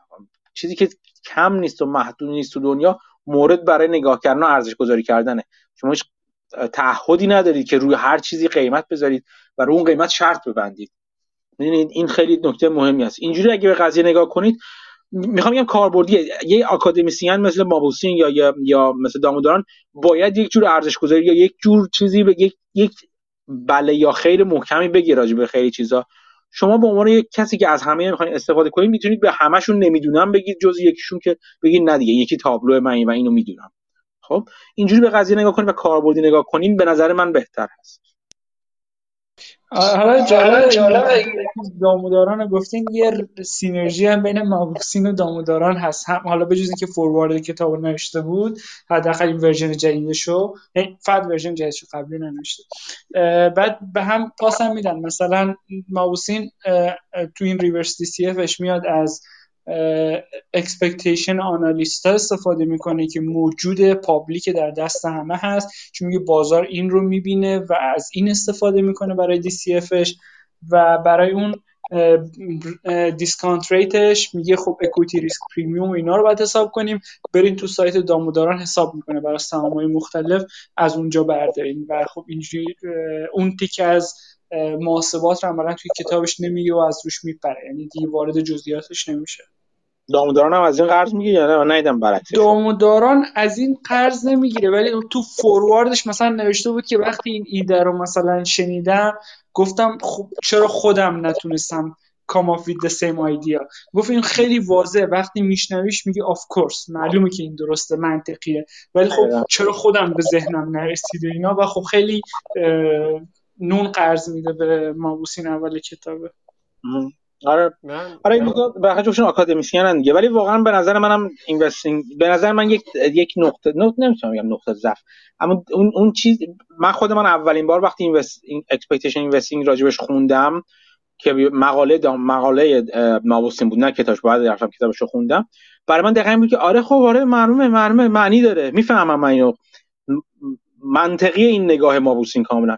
دلیل اینکه به نظر من که داموداران به این نگاه نرسیده، پس به نظر من صادقانه داره میگه، و دلیلش این است که خیلی زیادی گیر ای آر پی و کپم و یعنی اون اون نگاه فایننس کلاسیک رو نمیتونه از خودش جدا کنه، بابت اینکه سالهای سال درس داده راجبش، حرف زده و طرفداری ازش کرده، نمیتونه از خودش جدا کنه. اینی که باعث شده همچین چیز واضحی رو نبینه به نظر من. مال زیاد چیزا کردم مال داموداران، ولی من تا جایی که توی کلاس داموداری نگاه کردم خیلی خوشش نمیومد. یعنی حالا مال چیزش نخوندم در مورد کتاب نوشته، ولی اونجا یه چند تا چیز در موردش میگفت خیلی خوب نبود. چی گفت یادم نمیاد، فقط بودم بعد انقدر بد بود که فراموشش کردی تو، نخواستی بشنوی. من زیاد من اصلا حرف می‌کنم حالی هم یادم نمیاد، فقط اینم یادم بد بود. خیلی خوب. خب ببین یه خورده یه یه ذره یه مقداری که وقت داریم و برم من یه, یه چیزی هم راجع یه چند کلمه‌ای هم راجع به این مقاله جدید ماوسین حرف بزنم که به نظر من میارزه که اوکی من تا این چیز تموم شه بحثش تموم نشه من اینو بگم. این چیزام هست مال اسش کتاب مال همین چارلی مانگر کامپلیت اینوستور هم ترنگی نوشته. اون اینم خیلی از طرفدارای چیزه، از طرفدارای مال ماوسینه و کلام در خیلی خیلی اتفاقا مال چیزی که کانالیا گفت اینم ازش دفاع کرد. این چیز با اینکه خود فکر کنم ترنگیفی خود فلسفه‌ش هم همون دقیقاً سعی می‌کنه که مال چیزو کپی کنه، مال مانگرو کپی کنه، یه ذره البته یه ذره مزه کپی که نه که صد درصد کپی، ولی اینم خیلی توش تعریف میکنه. تو اینترنگ فیلم خیلی ارجاع میده، هم به مانکی هم به چیز هم به ماوسین خیلی ارجاع میده. تو همین توییترش خیلی چیزا همین در مورد همین موضوع خیلی چیزا خوب میگفت کلی برای پیشنهاد که اینترنگ فیلم آدم بسیار جالبیه کلا، از وبلاگش و نوشته‌هاش از کتابش جالب‌ترن حتی. آقا این ترنگ فیلم شد میگم ترنگ فیلم با چیز مانگا ارتباط چیزی داره، یعنی مثلا موقعی که کتابش نوشته چیزی گرفته ازش مانگا ج... نه منظورم که فقط چون کل کتابش همینه، یعنی دقیقاً کل کتابش گفته‌های مانگر و کلارمن، گرینوالد، مارکس، همین چیزا افراد مختلف هستش. این توی این نوشت تو نوشتنش، یعنی چون سال چند سال بعدش این از مانگ موقعی که می‌خواد نوشته بعضی از همینا کتابی که می‌نویسن این تن منتشر نشده رو می‌فرستن واسه همین مثلا مانگا رو چیز بافت. بعد تو این مثلا چیزی دستی داشته یا نه این برداشته، چون خود کتاب دمتنگفین خودش حالا اولش گفته که این یک جور مانگا خیلی حرف زده، خیلی سخنرانی خوبی داشته این یه من، ولی خب خیلی شفاف نیست چی بشه، من اومدم شفافش کردم. مثلا این شفافیتی که اون ایجاد کرده رو خودش یعنی خود ترنگفین بهش رسیده یا نه مانگا هم کمکش کرده، نمیدونم. چون اون دفعه یه چیز فکرم یه چیز اینطوری در مورد گفتین که با بیل گیتس و بافت و اینا خیلی نزدیکه. اینا آره نزدیکه، ولی اینکه کمکش کردن اینا نمیدونم، یا نظری دادن رو نوشتهش نمیدونم. من فقط تنها دل دل نا دل چرکی دل چرکی نمیشه. تنها چیزی که ناراضیم از ترنگ فیلم خیلی جدی اینی که خیلی محکم چیزو میزنه، پنبه زیراب در واقع کتاب اسنوبال رو میزنه. اونا به دلیلی که به نظرم یه جوری خیلی خیلی سرسپرده بافت دیگه، چون بافت گفته اون کتابو در نظر نگیرید، کتاب چیزو بگیرید، لوینستاین رو در نظر بگیرید، اینا هم گریفن هم میگه نه ببین اگه بافت گفته اونو در نظر بگیرید اونو در نظر بگیرید. ولی من کاملا باهاش مخالفم دیگه. به نظر من بهترین کتابی که راجع به بافت نوشته شده و رفته خیلی زیاد به بافت نزدیک شده و شاید زیادی به بافت نزدیک شده، همونطور که یکی دو بار گفتم کتاب اسنوبال دیگه. دلیلی که بافت هم در واقع زیرابشو میزنه یه قد... یه قد... تا یه حدی هم همین هست اصلا که زیادی به بافت نزدیک شده. اینی که اسرا یعنی این بحث چند بار پیش اومده با گریفین، هر وقت حرف زده شده گفتن فلان چیز از اسنوبال، گفت نه من اسنوبالو قبول ندارم، اسنوبال راجع به بافت نیست، بافت قبولش نداره. از من خیلی چیز دوگمیه که آقای ترنگ گریفین داره، ولی به جز اون وبلاگ بسیار جالبی داره، توییتر بسیار جالبی هم داره و می‌نویسه یه یه, یه, چ... یه چیزی که چند وقت یه بار می‌کرد، نه هنوزم می‌کنه، قبلی قدیما من خیلی دنبال می‌کردم، این که مثلا اینکام استیتمنت یه دونه چیزو میذاره، شرکتو میذاره و اسمشو پنهان میکنه و میگه حد بزنین که چه جور شرکتیه، چه زمینه. این خیلی جالب بود برای من، چندین بار من یه مدت همیشه امتحان میکردم خودم رو باهاش، خیلی جالب بود، خیلی چیزا یاد گرفتم. آره این این, این کارو یه موقع خیلی زیاد میکرد، خیلی جالب بود برام. آره ترنگفین آدم جالبیه برای دنبال کردن، میره عقب‌ترش نگاه کرد، یعنی نیازی نیست بذاره، میشه قدیمی رو نگاه کرد. آره آره خب من از اول آخر از مدت‌های مدید پیش ترنگفین دنبال می‌کنم، تمام معماهاشو خوندم تا حالا. اونایی که نخوندن براش براتون جالب خواهد بود اگر برید. نه به عنوان پیشنهاد گفتم. آره به عنوان آره آره خیلی خوب. پیشنهاد خیلی یه چیز همین اکانتش هم خیلی اکانتش خیلی نوشته، بعد مثلا هر موضوعی که مثلا مسئله برخوردی مثلا میتونید یه سرچ چیز من توییتر همین ادوانس سرچش بزنید ببینید ترنگفین در مورد چی گفته و ببینید خیلی چیزای مثلا خیلی ارجاع میده به چیزا، مثلا به چیزای مختلف مثلا اونش. آره یه, ها... یه... یه من از اینجور اکانت ها اینجوری خیلی خوشم میاد که هایپر لینکی ان در واقع هی خودشونو کوت میکنن یا یه چیز یه جای دیگه رو کوت میکنن. خیلی خیلی زیاد وبلاگش رو کوت میکنه، بیست و پنج آی کیو یا هم چیزی اسمش فکر میکنم، اون رو خیلی ارجاع میده و کار خوبیه، کار بسیار کار خوبیه انجام این کار، چون شما یه بار یه چارچوبی هم کار که ما داریم میکنیم، مثلا یه چیزی یه پادکستی رو گذاشتیم و هم یه چیزی رو حرف زدیم، مدام به به اون اصطلاحات و اینا ارجاع میدیم که کار مفیده. خیلی عالی. خب این مقاله چند کلمه چند دقیقه‌ای هم راجع به این مقاله جدید مابوسین صحبت کنم. یه چیزی هستش به اسم Underestimating the Red Queen که ایده ایدهش از اینجا اومده که رد کوین در واقع یکی از شخصیت‌های فیلم آلیس در سرزمین عجایبه که توش مثلا آلیس بهش میگه که مثلا ما وقتی را, را میریم اغلب حرکت میکنیم یا میدویم جلو میریم دیگه، انتظار جلو بریم. بعد رد کوین میگه نه ما وقتی میدویم همونجامون که هستیم میمونیم، باید دو برابر بدویم تا جلو بریم، یه همچین چیزی رو مطرح میکنه. که حالا جلوتر می‌بینین که چرا چرا همچین همچین تعبیری رو مطرح می‌کنه. ولی خب صحبت از یه در واقع یه فیزیسیستی می‌کنه که به اسم جفری وست که اومده گفته که مثلا یه سری تحقیقات کرده راجع به اینکه اندازه حیوانات مختلف، جانوران و جانداران مختلف در طول زمان چجوری عوض میشه، حیوانات تا کی رشد میکنن. و بعد مثلا اینا رو لگاریتمی کرده و مثلا یه سری چیزایی رسید، یه سری در واقع نتایج رسید که جالبه. اینا رو من فقط میپرم، این از اینجا شروع میشه. ولی کلا همین حرفو میزنه که میگه حیوانات اون انرژی دریافت که میکنن رو یا انرژی که تولید میکنه بدنشون صرف دو تا چیز میشه. یکیش هستش برای مینتیننس هستش، برای نگه داشتن وضعیت فعلی هست، برای اینکه همون سلول‌هایی که دارن میمیرن یا سلول‌هایی که مستهلک میشن رو دوباره بسازه و در واقع وضعیت فعلیشون حفظ کنه، و اون مقدار مازادش رو برای رشد استفاده میکنن، انرژی اضافه رو برای رشد و بزرگ شدن و اینا استفاده میکنن. این دیگه همین دید رو در مورد شما در مورد شرکت‌ها هم میتونید در واقع در نظر میتونید تصور کنید دیگه. میگه شرکت‌ها همینجوری اون اون درآمد یا اون جریان نقدینگی آزادی که به دست میارن در نهایت رو چند تا کار میتونن بکنن باهاش. یکی این که اون پولی که در میاد، یعنی پولی که خالص در میاد یه مقدارش رو باید صرف مینتیننس کنن که شرکت رو همون در وضعیت فعلی نگه دارن، و یه مقدارش هم صرف رشد میکنن که این حالا همش میره تو کپکس غالبا. اگر اگر دیویدندی فرض کنید شرکت شما نمیده و بازخریدی نمیکنه، یعنی همه اون پول توی خود شرکت میمونه و هزینه میشه، پول اضافه که در میاد. اینجوری دو تا دو قسمت میشه دیگه.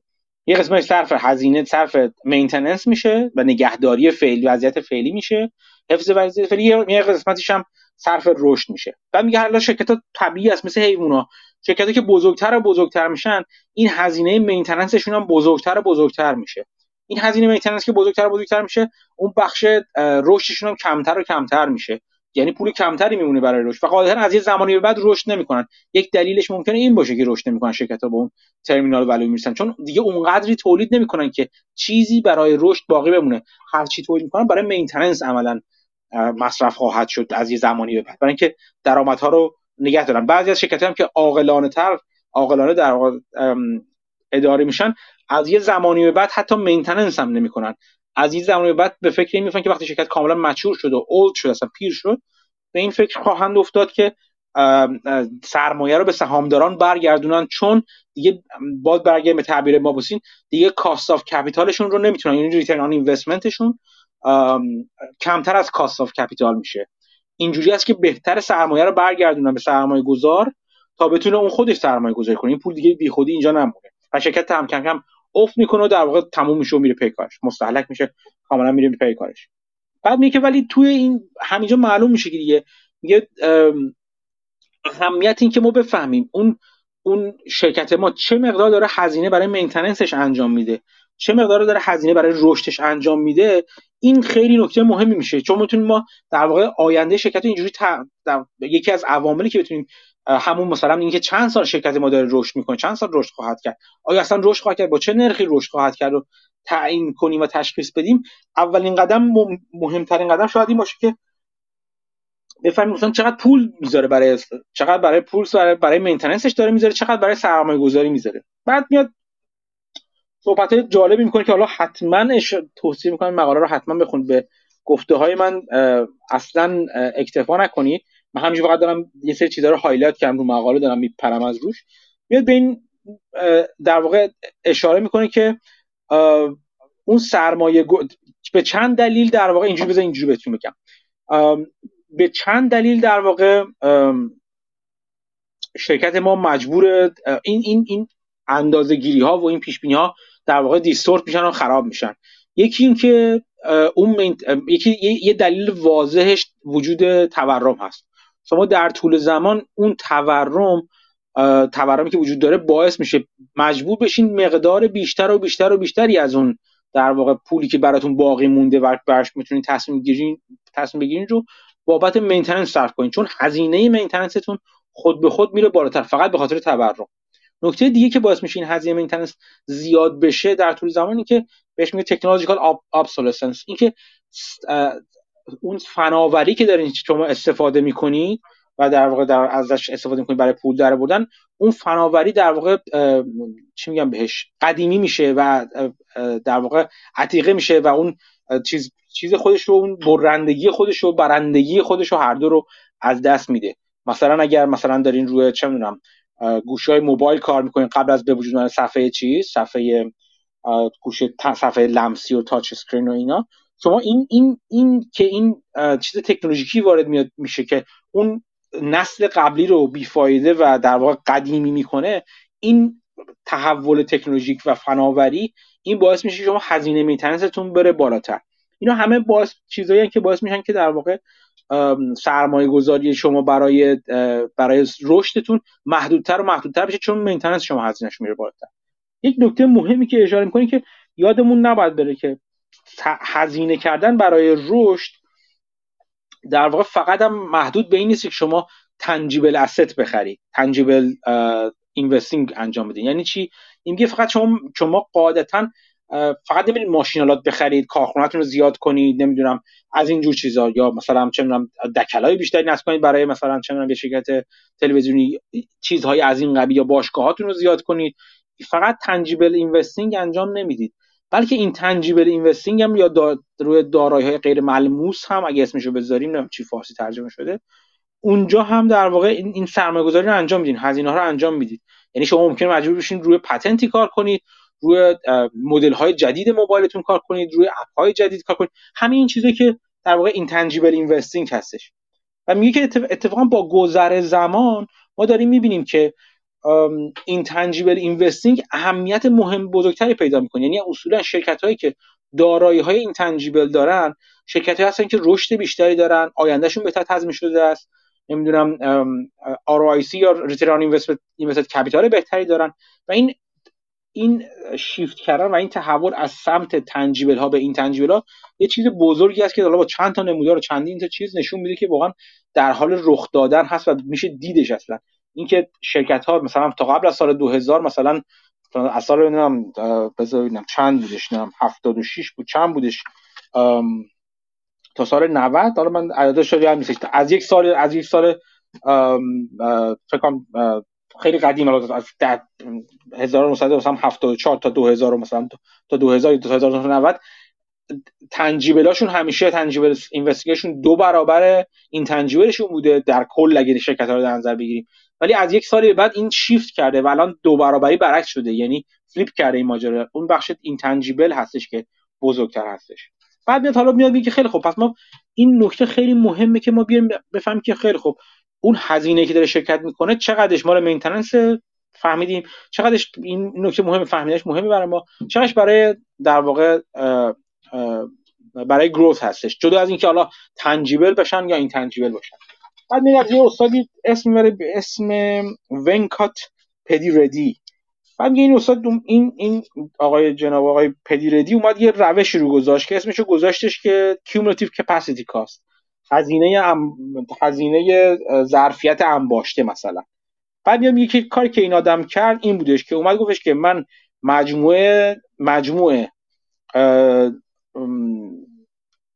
برای اینکه مینتیننس اسپندینگ رو در نظر بگیریم، هزینه مینتیننس رو در بیارم، میام مجموع دپریسییشن امورتیزیشن یا همون استهلاک تنجیبلا تنجیبلا به علاوه asset رایت داون ها، هر وقت که یک دارایی رو من گفتم که آقا این دارایی ارزشش از دست داده گذاشتم کنار، به علاوه لاس لاس on the sale of assets، هر وقت اومدم یه دارایی رو فروختم به قیمتی کمتر از قیمتی که تا اون موقع فکر می‌کردم مستهلک شده، هر وقت اومدم یه گودویل ایمپیرمنت داشتم، یعنی مثلا یه گودویلی رو گرفتم، حالا گودویلم راجبش حرف زدیم یکی دو بار، ام فرض کنم مثلا یه شرکتی مثلا اومدم یه پتنتی رو خریدم از یه شرکت دیگه، بعد براش فکر می‌کردم که مثلا این برای من انقدر ارزش داره، ولی واسه کار دیدم این شرکت این گودویل دیگه از کار افتاده، یه تکنولوژی جدید اومده، این گودویل من ارزشش رو از دست داره، مجبورم ایمپیرمنت انجام بدم، بگم ارزشش انقدر نیست، انقدر الان تو چیزام تو بالانس شیتم بهش میگم گودویل ایمپیرمنت. این اینا رو تو میارن تو بالانس شیت، هر وقت گودویل ایمپیرمنت انجام اینا باهاش جمع می‌کنم، یا اینکه مثلا این تنجیبل اسید ایمپیرمنت انجام داده اینا هم با هم جمع، همه این مجموع رو برای پنج سال حساب میکنم، این میشه هزینه‌ای که من برای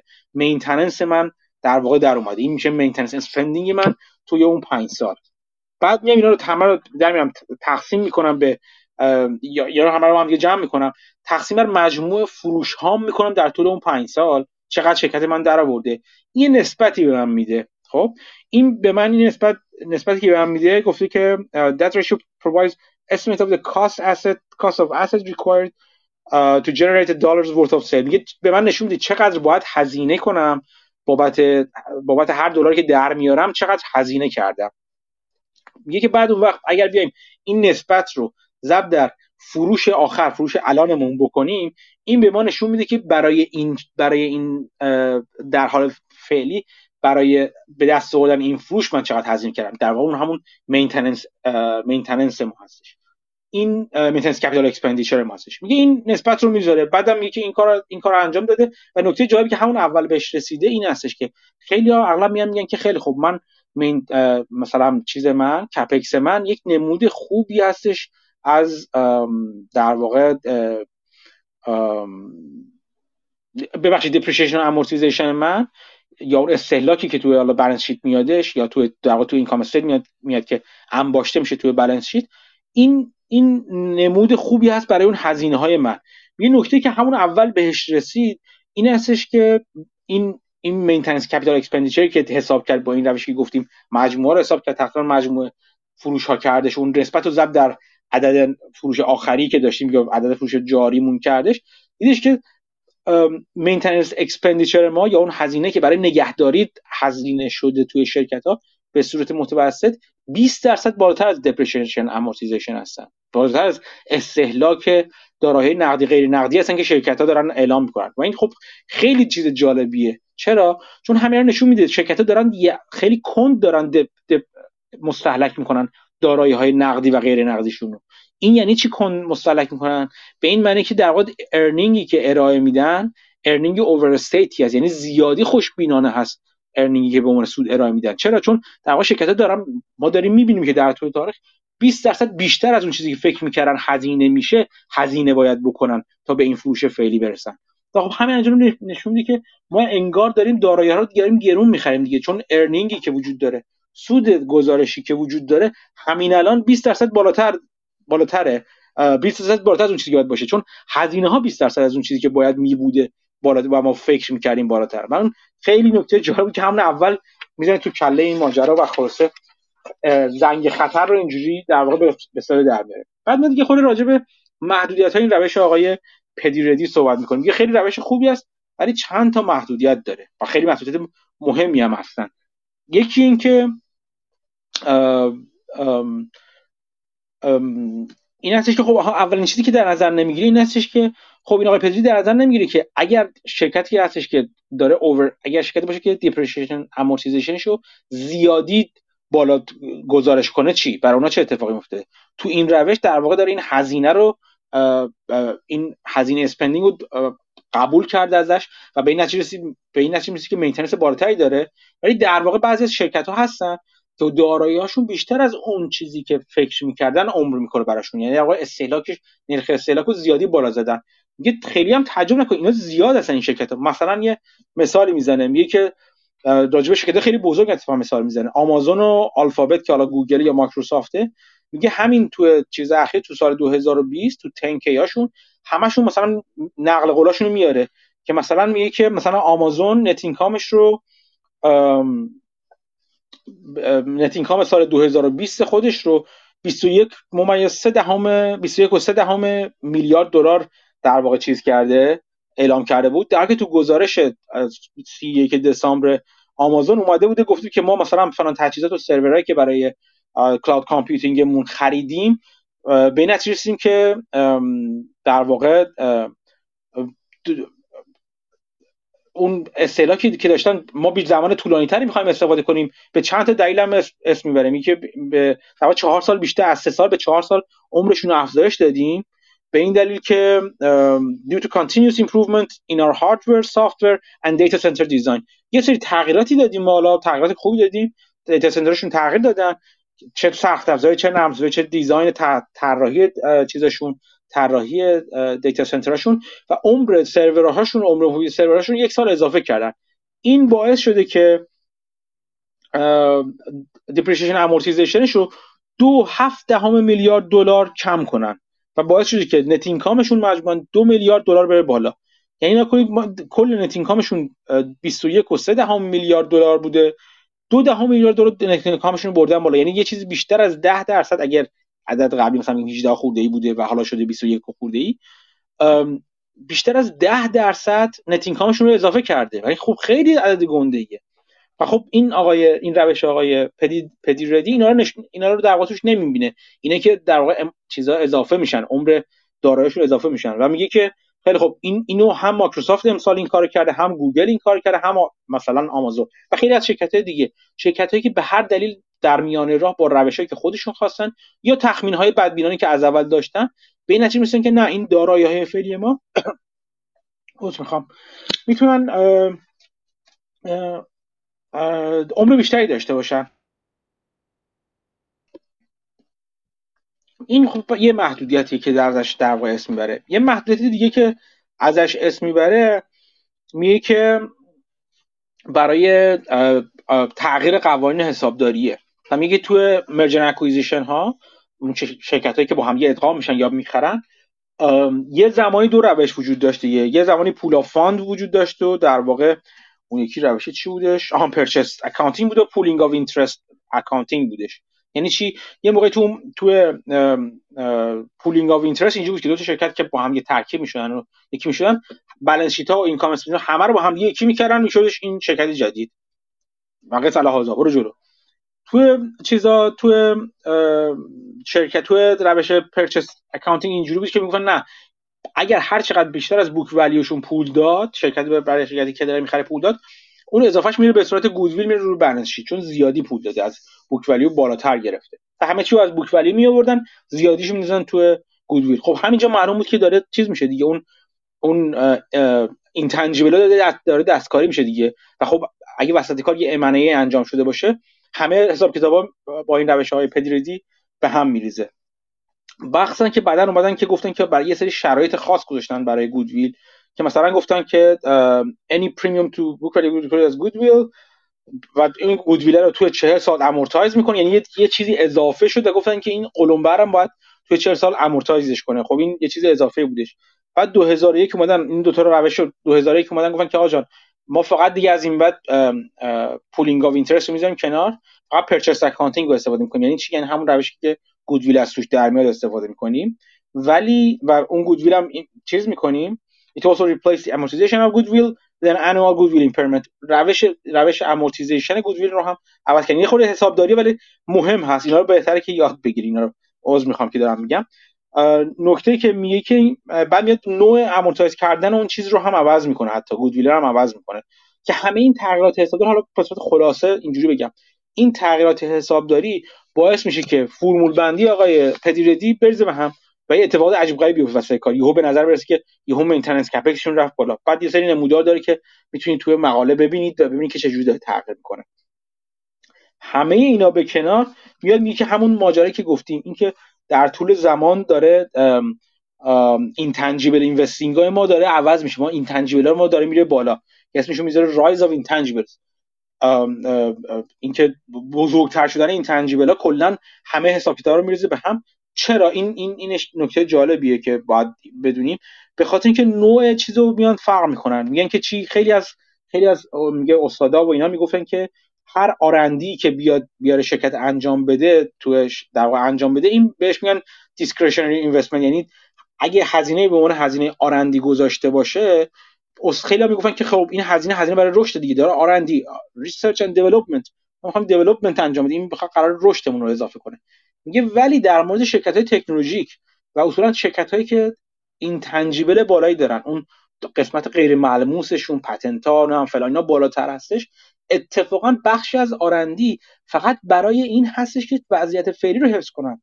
نوکیا اگه آرندی درستی انجام، مثلا اگه بگیم اسمش، حالا نوکیا بدبخت نبود دلیل افتش، ولی مثلا نوکیا اگه درست آرندیش می‌کرد، آرندیش حفظ می‌کرد و درست انجام میداد، برای این باید می بود که حفظ موقعیت خودش رو در واقع موقعیت خودش رو در بازار گوشی‌های همراه حفظ کنه دیگه، و خب انجام نداد و میگن که خب پس چیز بودش، پس این یکی از دلایل افتش بود. خلاصه شرکتایی که با نوآوری همراهن، با هر جور اینتنجیبلی، هر جور دارایی غیر ملموس یا سرمایه‌گذاری غیر ملموسی تو کارشون هست، یک قسمتی از اون در واقع آرندیشون برای مینتیننس باید صرف بشه. اینجوری که بگیم همه آرندی این برای گروث اینوستینگه و این خب خیلی نکته مهمی هستش. یه نکته دیگه که من باز برم جلوتر اگر بهش برسم، خلاصه همین چیزا رو میگه، همین حرفا رو میزنه، میگه که پس آرندی کلا مهمه، این تنجیبلا مهمه، این تنجیبلا همه چی رو کاسگوزا رو میریزن به هم دیگه. بعد حالا من از یه جای مقاله میپرم، شما برید مقاله رو بخونید، خیلی مقاله خوبیه. میاد میگه جدای از همه این چیزا خود شرکت‌ها خیلیشون نمیدونن اصلا چقدر، یعنی چیزی ندارن که گزاره، یعنی خود سی اف او شرکت‌ها نشون میده با عدد و رقم که آمار درو... تخمین درستی ندارن که از هزینه‌ای که دارن میکنن چقدرش برای تنج... چقدرش برای گروث گروث چقدرش برای مینتیننس. این کار سخته. بعد این این این یه تبصره کوچیک میذاره که باز بسیار بسیار جالبه و برای کسی که تو شرکت‌های نفتی سرمایه گذاری میکنن به درش میکنه. عملا میگه تنها شرکت‌هایی که میدونن چقدر برای مینتیننس لازم دارن شرکت‌های نفتیه.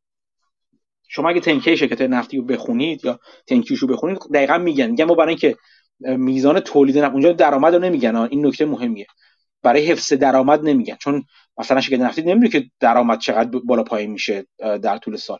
برای حفظ میزان تولید خودشون میگن برای اینکه ما میزان تولید بشکه در روزمون رو حفظ کنیم اینقدر سرمایه‌گذاری باید داشته باشیم. یعنی اونا دقیقاً میدونن برای اینکه تا چاهاشون مستهلک میشه، برای اینکه تزریق گاز داشته باشن، برای اینکه چاه جدید بزنن، چاه اکتشافی جدید بزنن، همینا رو میدونن و دقیقاً میدونن باید چقدر هزینه بشه برای اینکه وضعیت فعلیشون رو حفظ بشه. بقیه شرکت‌ها اصلا و ابدا ما منتشر نمی‌کنیم، حتی اگه بدونن منتشر نمی‌کنن و میمونه کار دست در واقع به عهده ما به عنوان سرمایه‌گذار میمونه که چجوری بفهمیم آقا جان شرکتی که داره این همه را برای چیز و فلانشو میده چجوری بفهمیم که چقدرش بابت مینتیننس میره، چقدرش بابت به خدمت شما عرض کنم که گروث میره. بعد میاد این قسمت آخر مقاله، من فقط یه کلیتی رو بگم اون بعد دیگه بحثو بندیم میذارم به عهده خودتون بخونید مقاله رو. میاد از روش گرینوالد اسم میبره. بروس گرینوالد یه استاد دیگه ای هستش مثل مابوسین در دانشگاه دانشگاه دانشکده بیزنس کلمبیا که اون میاد میگه که یک روشی داره که ما اون روش رو البته فقط برای چیز گذاشته، برای با نگاه به همین روش پدیردی بوده ولی بهترش کرده، ولی برای فقط تنجیبلا بوده، ما برای این تنجیبلا هم استفادهش میکنیم. روش گرینوالد چیه؟ روش گرینوالد میگه میاد میگه که کاری که میکنه اینه که گرینوالد میگه که آره بله ما کپیتال اکسپندیچرمون یا هزینه سرمایه ایمون باید صرف دو کار بشه، هم مینتیننس بشه هم گروث. حالا میخوایم اینا رو جدا کنیم، چیکار کنیم؟ میاد میگه که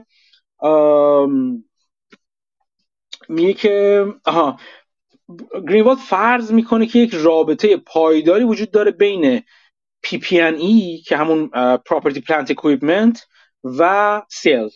یعنی در واقع میاد گرینوالد میگه که من چقدر سرمایه و اون برای تنجیبلا میگفته چقدر سرمایه رو خابوندم که به اینقدر سیلز برسم، اینقدر فروش برسم. خب کاری که میاد میکنه میگه میاد برای پنج سال متوالی این اوریج رو، این میانگین رو حساب میکنه، میاد میگه که چیزا رو با هم جمع، سیلزا رو با هم جمع میکنه، پی پی ان رو با هم جمع میکنه، تقسیم بر هم میکنه، به یک میانگینی میرسه. میگه این میزانی هستش که من انگار سرمایه میخوام،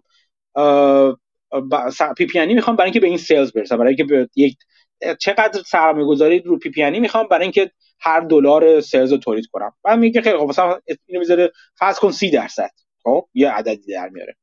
بعد میاد میگه که چیکار میکنه، چه جوری گروث کپیتال رو حساب میکنه. میاد میگه خیلی خب میاد این نسبت ببخشید نت پی پی ان بود نه گروث، چون پی پی ان یه بخش گروث پی پی ان داره، یه بخش اکیومولیتد دپریسییشن داره، اون انباشته یه مستهلک رو کم کنه، یه نت میمونه، همیشه توی بالانس شیت اینو میبینید، میتونید پیداش کنید. بعد میاد میگه که این نسبت رو در میاره، این نسبت که در ما ضرب در رشد اینکریمنتال امسال تا سال قبل میکنه. یعنی چی؟ یعنی اینکه مثلا حالا ما نسبت در فرض کن سی درصد سه دهم مثلا نگاه میکنین رشد امسال نسبت به رشد پارسال چقدر رشد داشته. خب اون نسبت رو ضرب در این میزان رو... میزان رشد میکنیم. خب فرض کنید که فرض کنید دویست میلیون دلار بوده، اون سی درصد ضرب در این دویست میلیون دلار میکنیم، میگه که پس میشه شصت میلیون دلار هزینه اضافه شده بوده بابت اینکه این رشد رو تولید کنه. یادتون میاد که فرض اولش این بود که این فرض ثابت نگاش، فرض بدی نیست لزوما، شرکت ما قاعدتا اگه مثلا این اوریج میگیره داره یک جور کار میکنه، درسته بالا و پایین میره ولی اون بالا پایین هم یه ترندی پیدا ممکنه بکنن، ولی میتونیم یه همچین فرضی کنیم برای اینکه ساده سازی در واقع ساده سازی بکنیم و تخمین بزنیم. همین جنگولک بازیای فایننسیاست که همیشه میخوان یه چیزی رو تخمین بزنن، خیلی هم خوب. پس اون نسبت رو اون نسبت پی پی یعنی نت پی پی یعنی به سالز رو ضرب در اینکریمنتال سالز میکنه، میگه این هزینه‌ای بوده که بابت هزینه تنجیبری بوده که بابت به خدمت شما عرض کنم که اکسپندیچر بوده که بابت این رشد انجام شده. باقیش از بقیه‌اش اگه فرضاً حالا کل چیز اون صد مثلا فرضاً صد میلیون دلار بوده، شصت میلیون دلارش برای اینجوری گورس بوده، مثلا چهل میلیون دلارش میمونه برای مثلا مینتیننس بوده. پس اینجوری این دید رو نگاه میکنه.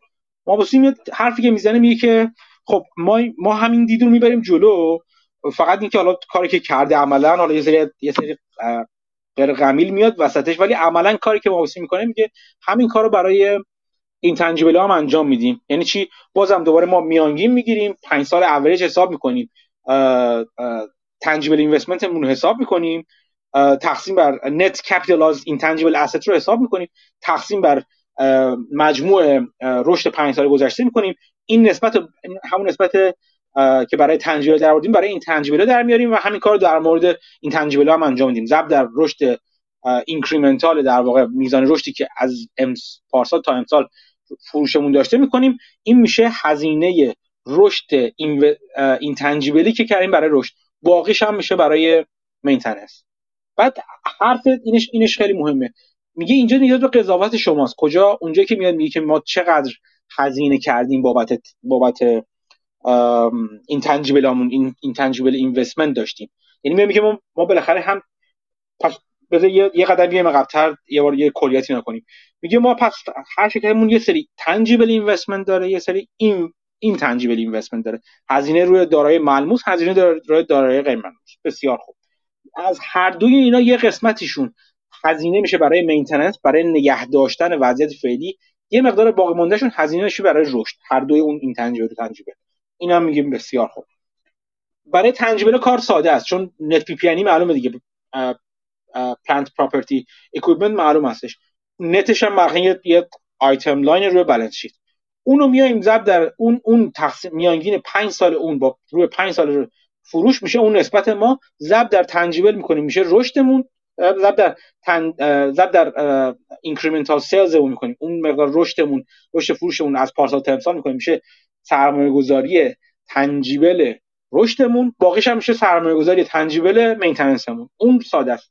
تو بخش این تنجیبل‌ها یه خورده سخت‌تر میشه، چون باید بریم ببینیم قضاوت کنیم، چون اغلب اغلب شرکت‌های بزرگتر مثلا حالا اینجوری هستن که میگن ما اینقدر این تنجیبل خریدیم، اینقدر هزینه کردیم برای اینکه مثلا پتنت بذاریم، اینقدر آرندی خودمون بوده، مثلا اینقدر تو آرندیمون مثلا این کارا رو کردیم. میان بعضی وقتا آیتمایز میکنن شرکت‌ها، اینقدر مثلا به خدمت شما عرض کنم اس جی ان ای داشتیم، در واقع جنرال ادمنستریشن داشتیم و مثلا سلز جنرال ادمنستریشن داشتیم برای کار عادیمون. شو اونجا بعد شما خودتون باید تخمین داشته باشین که خب چقدرش رو من به عنوان تن چیز استفاده کنم، این تنجیبل اینوستمنت استفاده کنم. اینا یه این قسمتش یه یه جور قضاوت از طرف خودتون رو داره. مثلا مثالی که برای چیز مایکروسافت انجام داده، میگه یه استادی مقاله‌ش هم ارجاع داده، یه استادی به اسم هالتن مثلا میگه تو سال دو هزار و چیز دو هزار و نام چند اس جی ان ای مایکروسافت رو درآورده و توش نشسته اینا جدا کرده. میتونید برید برای اینکه دستتون بیاد چجوری اون استاد این کار کرده، ببینید اون چجوری با چه قضاوتی این کارا رو کرده که جدا کرده. چون اینو اینو فراموش نکنید که یه قسمتی از گود مثلا اینجوری اینجوری بگم بهتون، اگر یه قسمتی از اگر آرندی شما داخلی شرکت باشه میره توی اس جی ان ای، خب ولی اگر پتنت بخریم، پتنت ها رو قلمبه از شرکت دیگه بخرید، این میره توی گودویلتون. این چیزای حسابداری رو باید بلد باشید. یعنی اگر از داخل کار داخلی انجام داده باشین توی اس جی ان ایتون میره، اگر از بیرون گرفته باشین میره توی گودویلتون مثلا. پس این قسمت، این که چقدر از در واقع اینوستمنت چقدر از این چقدر از هزینه‌های هزینه‌ای که می‌کنید برای اسکنی مثلا چقدرشون این تنجیبل اینوستمنت هستش، این قضاوت شماست با توجه به حرفای خودت تو تنکیو میاد و اینکه بعضی وقت تو چیز تو سوالی که آنالیست‌ها تو کانفرنس کال ها میکنن، اونجا میتونید این قسمت رو انجام بدید. بعد که این کار رو انجام میدین، در واقع اون مینتیننس، اون بخش رشد اینوستمنتتون توی تنجیبلات داشتین، تنجیب این تنجیبل هم به دست میاد، میشه جمعشون، اونورم جمع میکنید، در واقع میشه بخش مینتیننستون. اینجوری میتونید بفهمید که چه جوری داره در واقع شرکت شما تغییر میکنه. مثلا چیزایی که مثلا برای مایکروسافت که در آورده خیلی چیز جالبی میتونم بهتون بگم. مثلا مایکروسافت بر اساس این نوع حساب کتابی که ماموسین کرده میگه که مایکروسافت سال دو هزار و هفده به خدمت شما عرض کنم از تنجیبل اینوستمنت هایی که انجام داده چهار درصدش رشد بوده، شانزده درصدش مینتیننس بوده. بعد برای این این این تنجیبل اینوستمنت هفده درصد رشد بوده، شصت و سه درصد مینتیننس بوده که جمع اینا از یکی گفتم میشه صد درصد، میگه کل توتال اینوستمنتی که کرده. پس اگه مجموعاً جمع کنیم برای رشدش کلا این تنجیبل و تنجیبل مثلا سال دو هزار و هفده بیست و یک درصد برای رشد بوده، به خدمت شما عرض کنم که هفتاد و نه درصد برای مینتیننس بوده. این اعداد که جمع کنیم میایم تا سال دو هزار و بیست و یک کلا برگشته، یعنی سال دو هزار و بیست و یک مجموع تن سرمایه‌گذاری تنجیبل و این تنجیبل برای رشدش بوده به خدمت شما عرض کنم چهل و شش درصد، چهل و نه درصد از بیست و یک درصد به چهل و نه درصد رسیده. از اون ور مینتیننسش از هفتاد و جمع کنم هفتاد و نه درصد رسیده به چهل و پنجاه و سه درصد، اومده پایین‌تر. یعنی مایکروسافت داره میره به سمت اینکه هزینه بیشتری روی رشد داره میذاره. حالا بعد با شماست که ببین تخمین بزنین که آیا این هزینه بیشتری که داره روی رشد میذاره آیا باعث فروش بیشتر هم شده یا نه. اینا اینا چیزایی که از اینجا به بعد شروع می‌کنین تحلیل کردن، ولی جدا کردن اینا این خیلی مهم هستش برای کسی که می‌خواد خیلی عددی و کوانتی نگاه کنه به قضیه و و بفهمه شرکت شرکت‌ها دارن به کدوم سمت میرن، آیا شرکت داره کند میشه رشدش یا نه. اگه بخواد پیش بینی کنه، اگه زودتر از شرکت، اگه همین که اگه شما ببینید شرکت داره روی مینتیننسش داره هزینه بیشتری میکنه، میتونه به شما وعده چیز اینو بده که به زودی که من انتظار دارم در آینده شرکت رشدش کم بشه یا برعکسش اونور. و بعد یا اینکه یه جور دیگه قضیه نگاه کنید، ببین که حالا این رشد این همه شرکت من داره هزینه‌اشو میبره شیفت میده روی گروثش، آیا واقعا اون گروثی که باید گرفته یا نه، اون آر او آی سی رشدش چقدر خواهد بود و غیره و غیره. اینجا به شما یه دید بهتری از شرکت میده.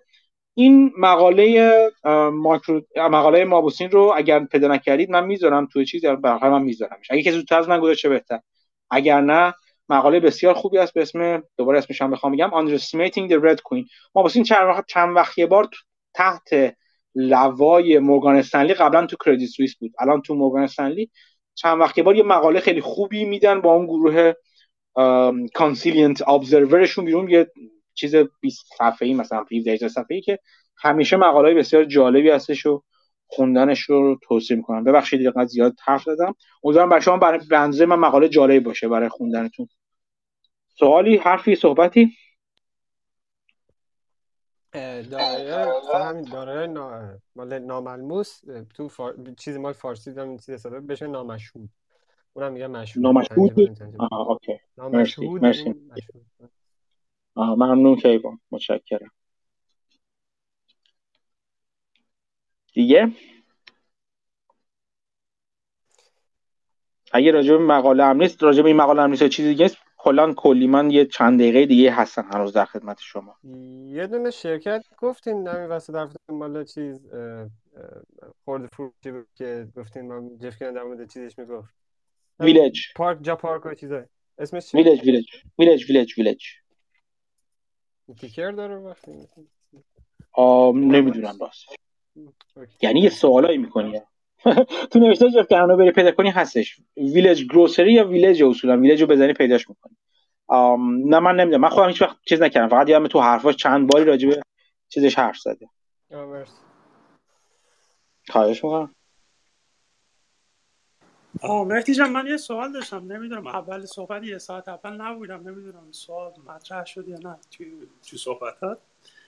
یه توییت فرستادم تو گروه که یکی بود داشته بود چی میگن آنالیز کرده بود این بابل دو هزار سال دو هزار رو، بعد نوشته بود تو توییتش، در واقع متن توییتش من میخونم، نوشته بود که fundamentals follow price, not vice versa.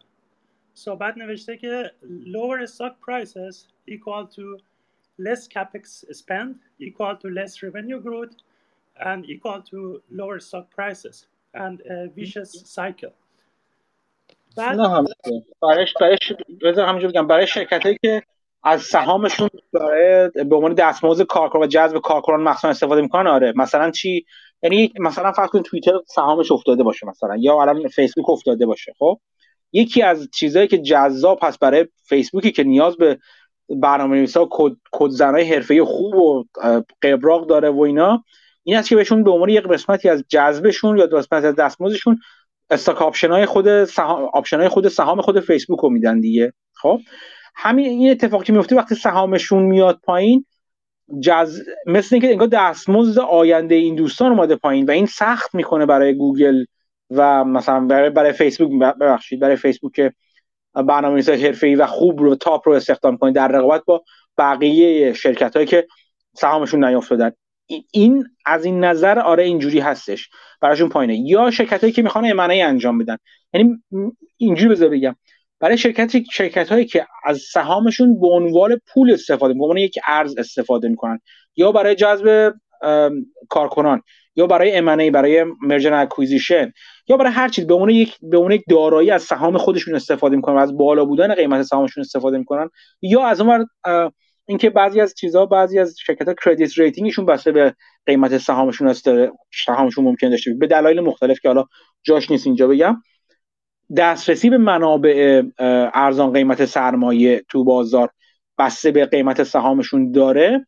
برای اینا اگر قیمت سهامشون بیفته، اون وقت اوضاع رو سخت‌تر می‌کنه براشون، برای اینکه دسترسی به منابع انسانی داشته باشن، برای اینکه دسترسی به منابع مالی داشته باشن، سخت‌تر میکنه و این باعث میشه که دست دست و بالشون برای کپکس، برای سرمایه‌گذاری بسته بشه و این خب این باعث میشه بازم اون ویش سایکلی که داره این آقای خانم ازش میگه، این ویش سایکل، این چرخ تباه کننده است که این باعث میشه اوضاع شرکت بدتر بشه، سهامش بیاد پایین‌تر و غیره و غیره. در موارد خاص اینجوری هستش. این هست همون چیزی است که در واقع این از اون موارد است که جورج سروش به سروش در واقع درست اسمش رو تلفظ کنیم بهش میگه رفلکسیویتی دیگه. میگه قیمت دارایی‌ها بعضی وقتا بالا بودن قیمت دارایی‌ها خودش قیمت دارایی‌ها رو بازم بالاتر میبره.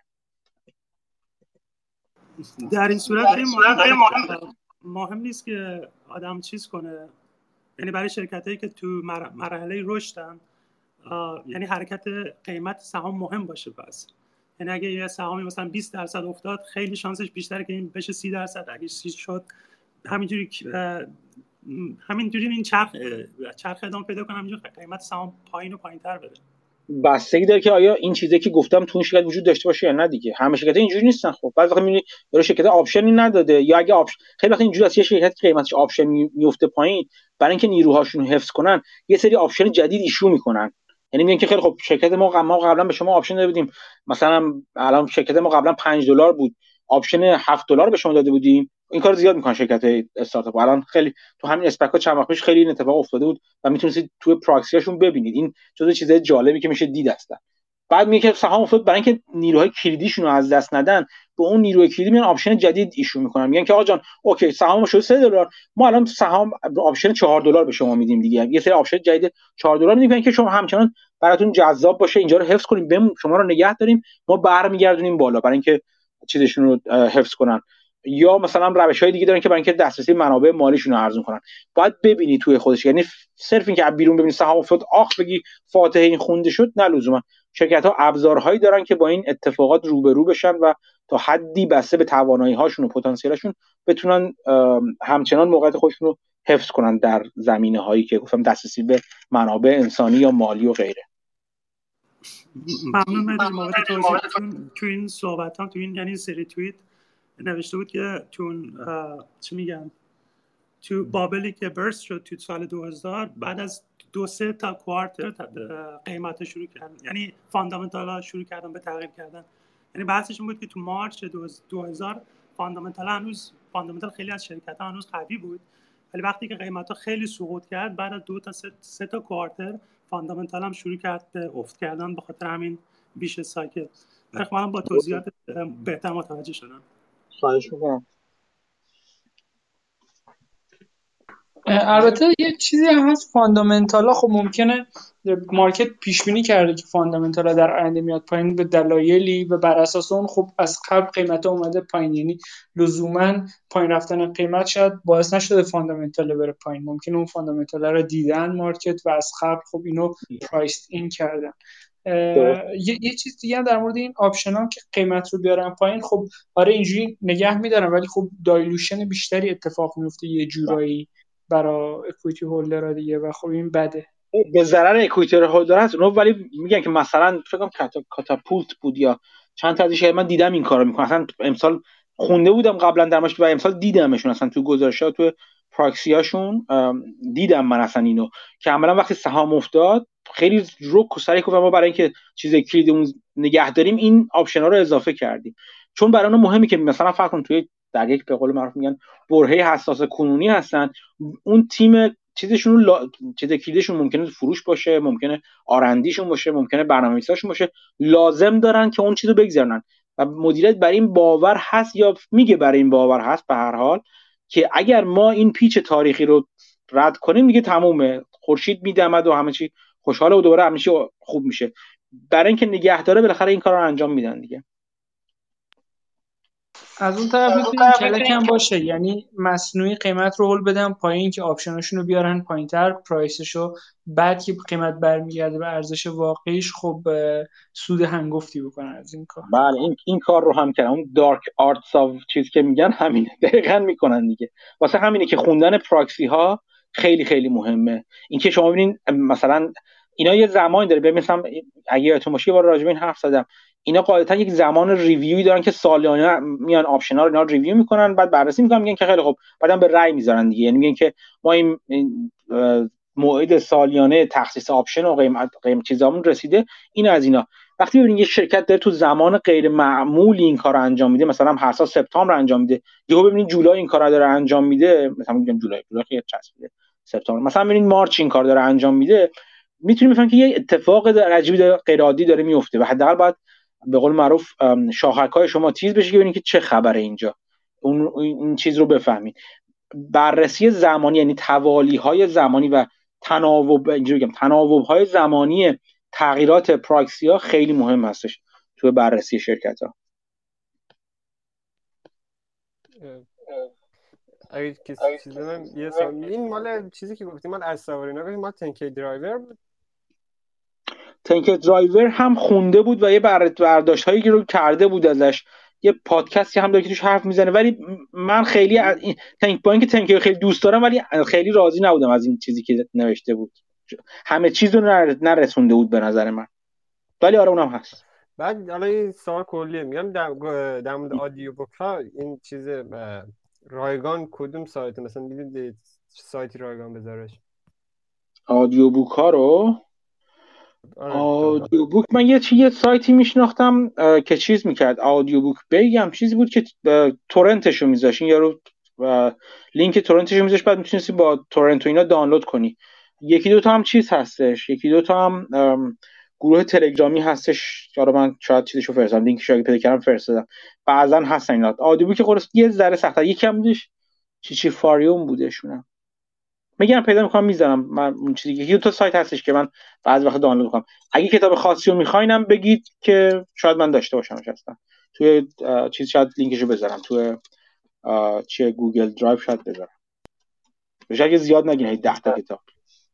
نه یه دونه کتاب هم چیزه فایو rules of successful investing مال همین پادورسی، من البته این خب خیلی چیزه خیلی. ببین آد... ببین توی سایت آدیبل برو ببین اگه آدیوش وجود داشته باشه شاید بتونم من پیداش کنم. آ مرسی، چون ممکنه خیلی کتاب آدیو بوک نشده اصلا. آ یه یه یه اپی هم هست که برات میخونه که خیلی علاقه داری، یه اپی هم هست ام... آره دیدم اونو، چیز از این اپا دیدم تو خود اصلا خود آره که باز میکنم میخونه بدم اف پی ریدر فکر میکنم یه هم چیزیه خیلی هم خوب میخونه اتفاقا به نظر من. آره اف پی ریدر اف پی ریدر هم ای پاب میاره توش بالا هم پی دی اف میاره بالا و میشونه میکنه خوندن، خوبم میخونه. یه دونه کتاب مال چیزم هست دیویل آف هند اسمش قشنگ برنامه، اون مال چیز ادوارد چانسلره دیویل این هایندسایت.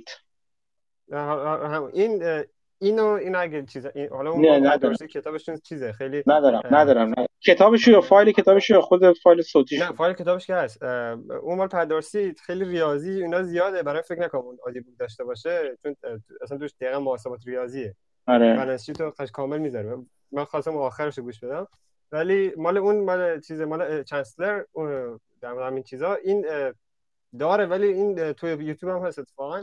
خب این گویندش انگلیسیه بعد بریتیشه، خیلی تلفظش هم افتضاح، من اصلا هیچ نمی‌فهمم اون چیزه. من از طرف گوینده عذرخواهی می‌کنم از حضور شما. این چیز نه اگه ما شما گوینده مثلا چیز دیگه داشتید. اغلب اوقات اینجوری که کتابا چند بار خونده نمیشن، یه دونه بیشتر نیستش قاعدتا، چون حقوقشو نویسنده فقط به یه نفر میده. ها پس همین رضا می‌خواد چیزی بگه. آره نمیدونم چنسلر آره بریتیش، آره لهجه خودش حرف میزنه بریتیشه، تو یوتیوب هست میتونی ببینی حرف زدنشو. من میگم دیدمش. نه کلا کار جایی که هستن کتابی که منتشر کرده چیز اصلا خودشون. حالا بریتیش هم انقدر لهجه بدی نداره که با یه خورده تملیکو میفهمی. مرسی. خیر. رضا می‌خواد چیزی بپرسه یا بگه. سلام، شب شما بخیر. دوستان صدای من میاد چون پول کانکشن به خوبی. آره به خوبی. مثلا آقا مهدی، من پادکستاتون رو گوش دادم و میدم واقعا لذت میبرم. یه بحثی که حالا توی صحبتاتون بود راجع به مقاله این بود که خب راجع به حسابداری بود، راجع به این که دارایی نامشروط در واقع ما تو حسابداری میگیم.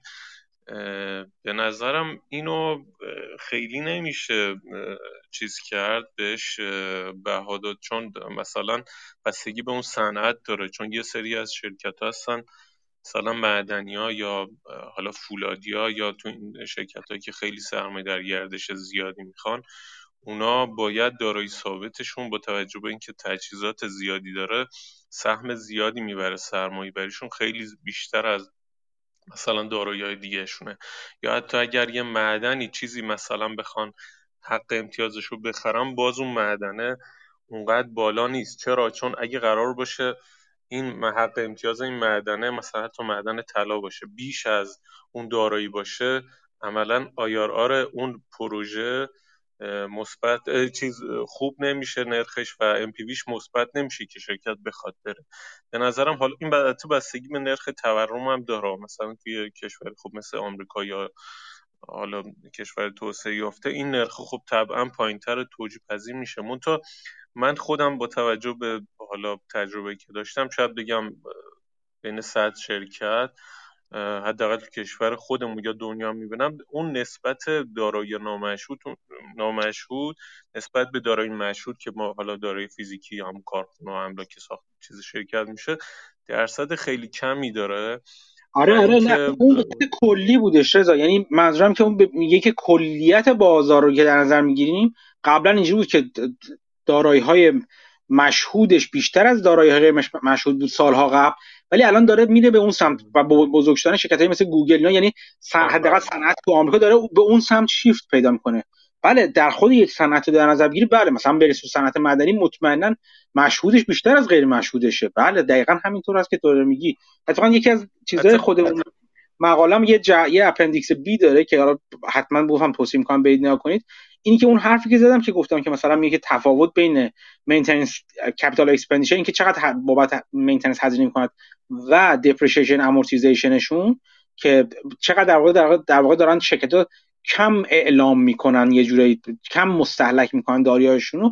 صنعت به صنعت فرق داره. یه نمودار بسیار خوبی داره که نشون میده مثلا تو صنعت کانستراکشن خیلی زیاده این مستهلک شدن و نمیارن، ولی تو صنعتایی که میاد پوینت مثلا متفاوت هست این این آندر استیت کردن یا کم اعلام شدن، کم تخمین زدن استهلاک‌ها رو. همیشه اینجوری است، همیشه تو هر صنعتی با هر صنعتی در واقع بافت بافت شرکت‌هاشون تو بافت بالانس شیتشون، کپیتال استراکچرشون یا اون ساختار سرمایه‌شون بیشک اینجوری هستش که متفاوت هستن با هم دیگه. مت... خب یه بحثی هم هست مثلا الان تو ایران شما برای این که بخوای استهلاک در نظر بگیری یه نرخ مشخصی خود مثلا بر اساس قانون مالیات ما باید این نرخ رو بگیریم که مثلا ده سال بیست سال به این نحوه، یا اگه پرو... پروژه باشه بر اساس داراییش داره، بسته به داراییش داره، نوع دارایی مثلا املاک رو مثلا سی سال میکنن، ماشینالات رو ده سال مثلا میذارن. این اصطلاح نرخاش بر اساس دارایی متفاوته. منتها چیزی که مهمه اینه که بر اساس حالا چیزی که واژه‌ای که دقیقاً داره بر اساس الگوی این استهلاکمون با الگوی بازدهی شرکت این منافع اون دارایی تا دوره آتی باید یکی باشه. منتها یه بحثی که حالا شما گفتی جالب بود این بود که گفتی از کجا بفهمیم که شرکت چقدر برای توسعه میاد خرج میکنه، برای پیشرفت شرکت یا رشدش، یا چقدر برای هزینه‌های دوره که معمولا اصلا حالا منافع آتی زیادی نداره هر چند داره. اون تا این بحثی که هست اینه که خب ما دو تا بحث داریم، یکی این که خودمون گزارش تفسیری که داریم در واقع تو انگلیسی فکر کنم میشه همون ام دی ای در واقع آره. منیجمنت دیسیژن، تو اون دقیقاً به ریز میاد تعرار رو توسعه رو میزنه و ذیل همون صورت‌های مالیش بعد اونجا دقیقاً افشا میکنه که مثلا چقدر از این هزینه‌ها بابت چی بود. و یه چیزی که هست اینه که ما یه اصلا توی مالی بحثی داریم با عنوان سرمایه فیزیکی که در واقع میشه همون سرمایه اون بازاری که داریم و اون مقدار تولید ظرفیت تولیدمونه و ما این افزایش سرمایه ها میدیم یا پولی که نگه میداریم، شما هم تو حرفاتون گفتیم خیلی از اینا هست اصلا منافعاتی نداره و صرفا داره یه زمینه اینو فراهم میکنه که ما حاشیه سود ناخالصمونو، حاشیه سود خالصمونو یعنی بعد از سود عملیاتی اون سودو میاریم پایین و بین سهامدار تقسیم نمیکنیم و نگه میداریم شو شرکت. اگر این پوله منجر به افزایش سرمایه یعنی باعث رشد سرمایه فیزیکی من در واقع رشد سرمایه یعنی ظرفیت من رو رشد نده، باعث میشه که بازدهی شرکت میاد پایین و در واقع همون هزینه سرمایه‌مون میره بالا و اینو خب شرکت‌ها در نظر نمیگیرن. و مورد دیگه هم که حالا گفتین چیز بود این که نرخ استهلاک رو به نظرم حالا یه جورایی اگه بالا هم باشه خب این مزیت رو داره که جریان نقدی تو شرکت نگه میداره. به نظرم این که شرکت بتونه اینو توی بر اساس الگویی که داره با توجه به پیش بینی که داره بیاد مستهلک کنه خیلی خوبه. و دو اینکه همون سرقفلی هم که گودویل هم که شما گفتین، گودویل هم مثلا طبق استاندارد بالا گزارشگری مالی باید بیاد آخر هر سال ارزیابی کنه و واقعا آره این اختیار رو داره که مثلا بتونه حتی کاهش ارزشی داره بیاد یهو شناسایی کنه. منتها بحثی که از تو تلفیق و تو خود اگه حالا توی ایران که تلفیق و جداگانه رو با هم میان ارائه میدن ولی توی جای دیگه حالا من جو شنیدم دیگه فقط یه تلفیقی داره.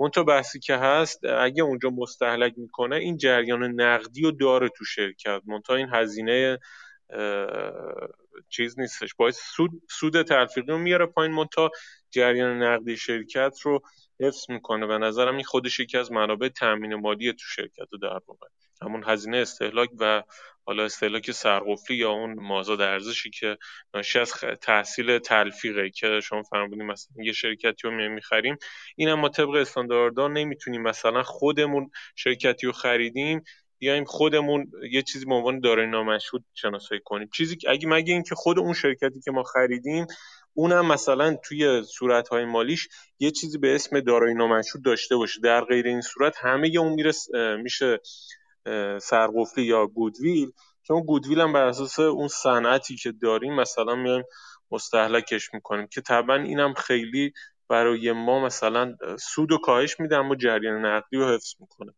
حالا نکات جالبی بود گفتم اینا رو بکنم. مرسی کیان. یعنی هنوز اینجوری که پولاوین پولینگ آف اینترست، یعنی اگه شما دو تا شرکت با هم تعلق با هم یه ادغام بشن همه چی رو یه کاسه میکنین بدون اینکه هیچ چیزی یعنی با بوک ولیوش کاری ندارین. نه نه بوک ولیو که جدا مس... مثلا یه مثال میزنم اگه یه شرکتی بوک ولیوش همون ارزش خالص دارایی‌هاش بعد یعنی کل دارایی‌شو شما میای منهای بدهی می‌کنی میگی اینقدر میارزه دفتریش مثلا از شما فکر کنین دفتریش دهه میایم ارزیابی میکنیم مثلا به نرخ فیر ولیوش رو میگیریم مثلا این شرکت فیر ولیوش بیست دفتریش دهه ما اومدیم حالا اومدیم چقدر پرداخت کردیم فیر ولیوش یه گزارشی داریم اون تو من خواستم اون شرکت رو بخرم اومدم بیست و پنج تا دادم اینجا من باید بیام اون حالا سهم فرض کنیم من صد درصد خریدم من میگم اون پنج تا مازاد بر اون بیست تا فیر ولیو اون سرقفلیمه از اون ده تا تا بیست تا ده تا مازاد این باعث ارزش مازاد دارایی هاست، یعنی تورمی که حالا تو ایران خیلی داریم و جای دیگه هم هست کمتره، اون مازاد اینم مستهلک میشه، اما اون دفتری که نه. و اون سرقفلیه و مازاده، سرقفلی با توجه به عمر خودش و مازاد اون تورم دارایی دارایی ثابته با توجه به عمر مفید دارایی ها مستهلک میشه. حالا اینو تو کشورهای دیگه مثلا که خب مشکل مالیاتی ندارن، اونا میان قشنگ خودشون بر اساس اون الگوی مصرف اون دارایی میان تغییر میدن و بستگی به اون صنعت هم داره. آه یه چیزی ترکیبه، پس یه چیزی اون اون فکر کنم اون چیزی که اضافه هست نسبت به چیزی که اینجا انجام میشه اون فر ولیو حساب کردن است. چون اینجا اینجوری نیست که میگن هر چی اضافه دادی میره تو گودویل یا همون سرقفلی. به قول شما شما اون حالا شاید به دلیل اینکه به قول شما تورم زیاده، یه بار دیگه در واقع تجدید نظر میکنه توی دارایی ها و فر ولیو رو حساب میکنه که این جالب بود برای من.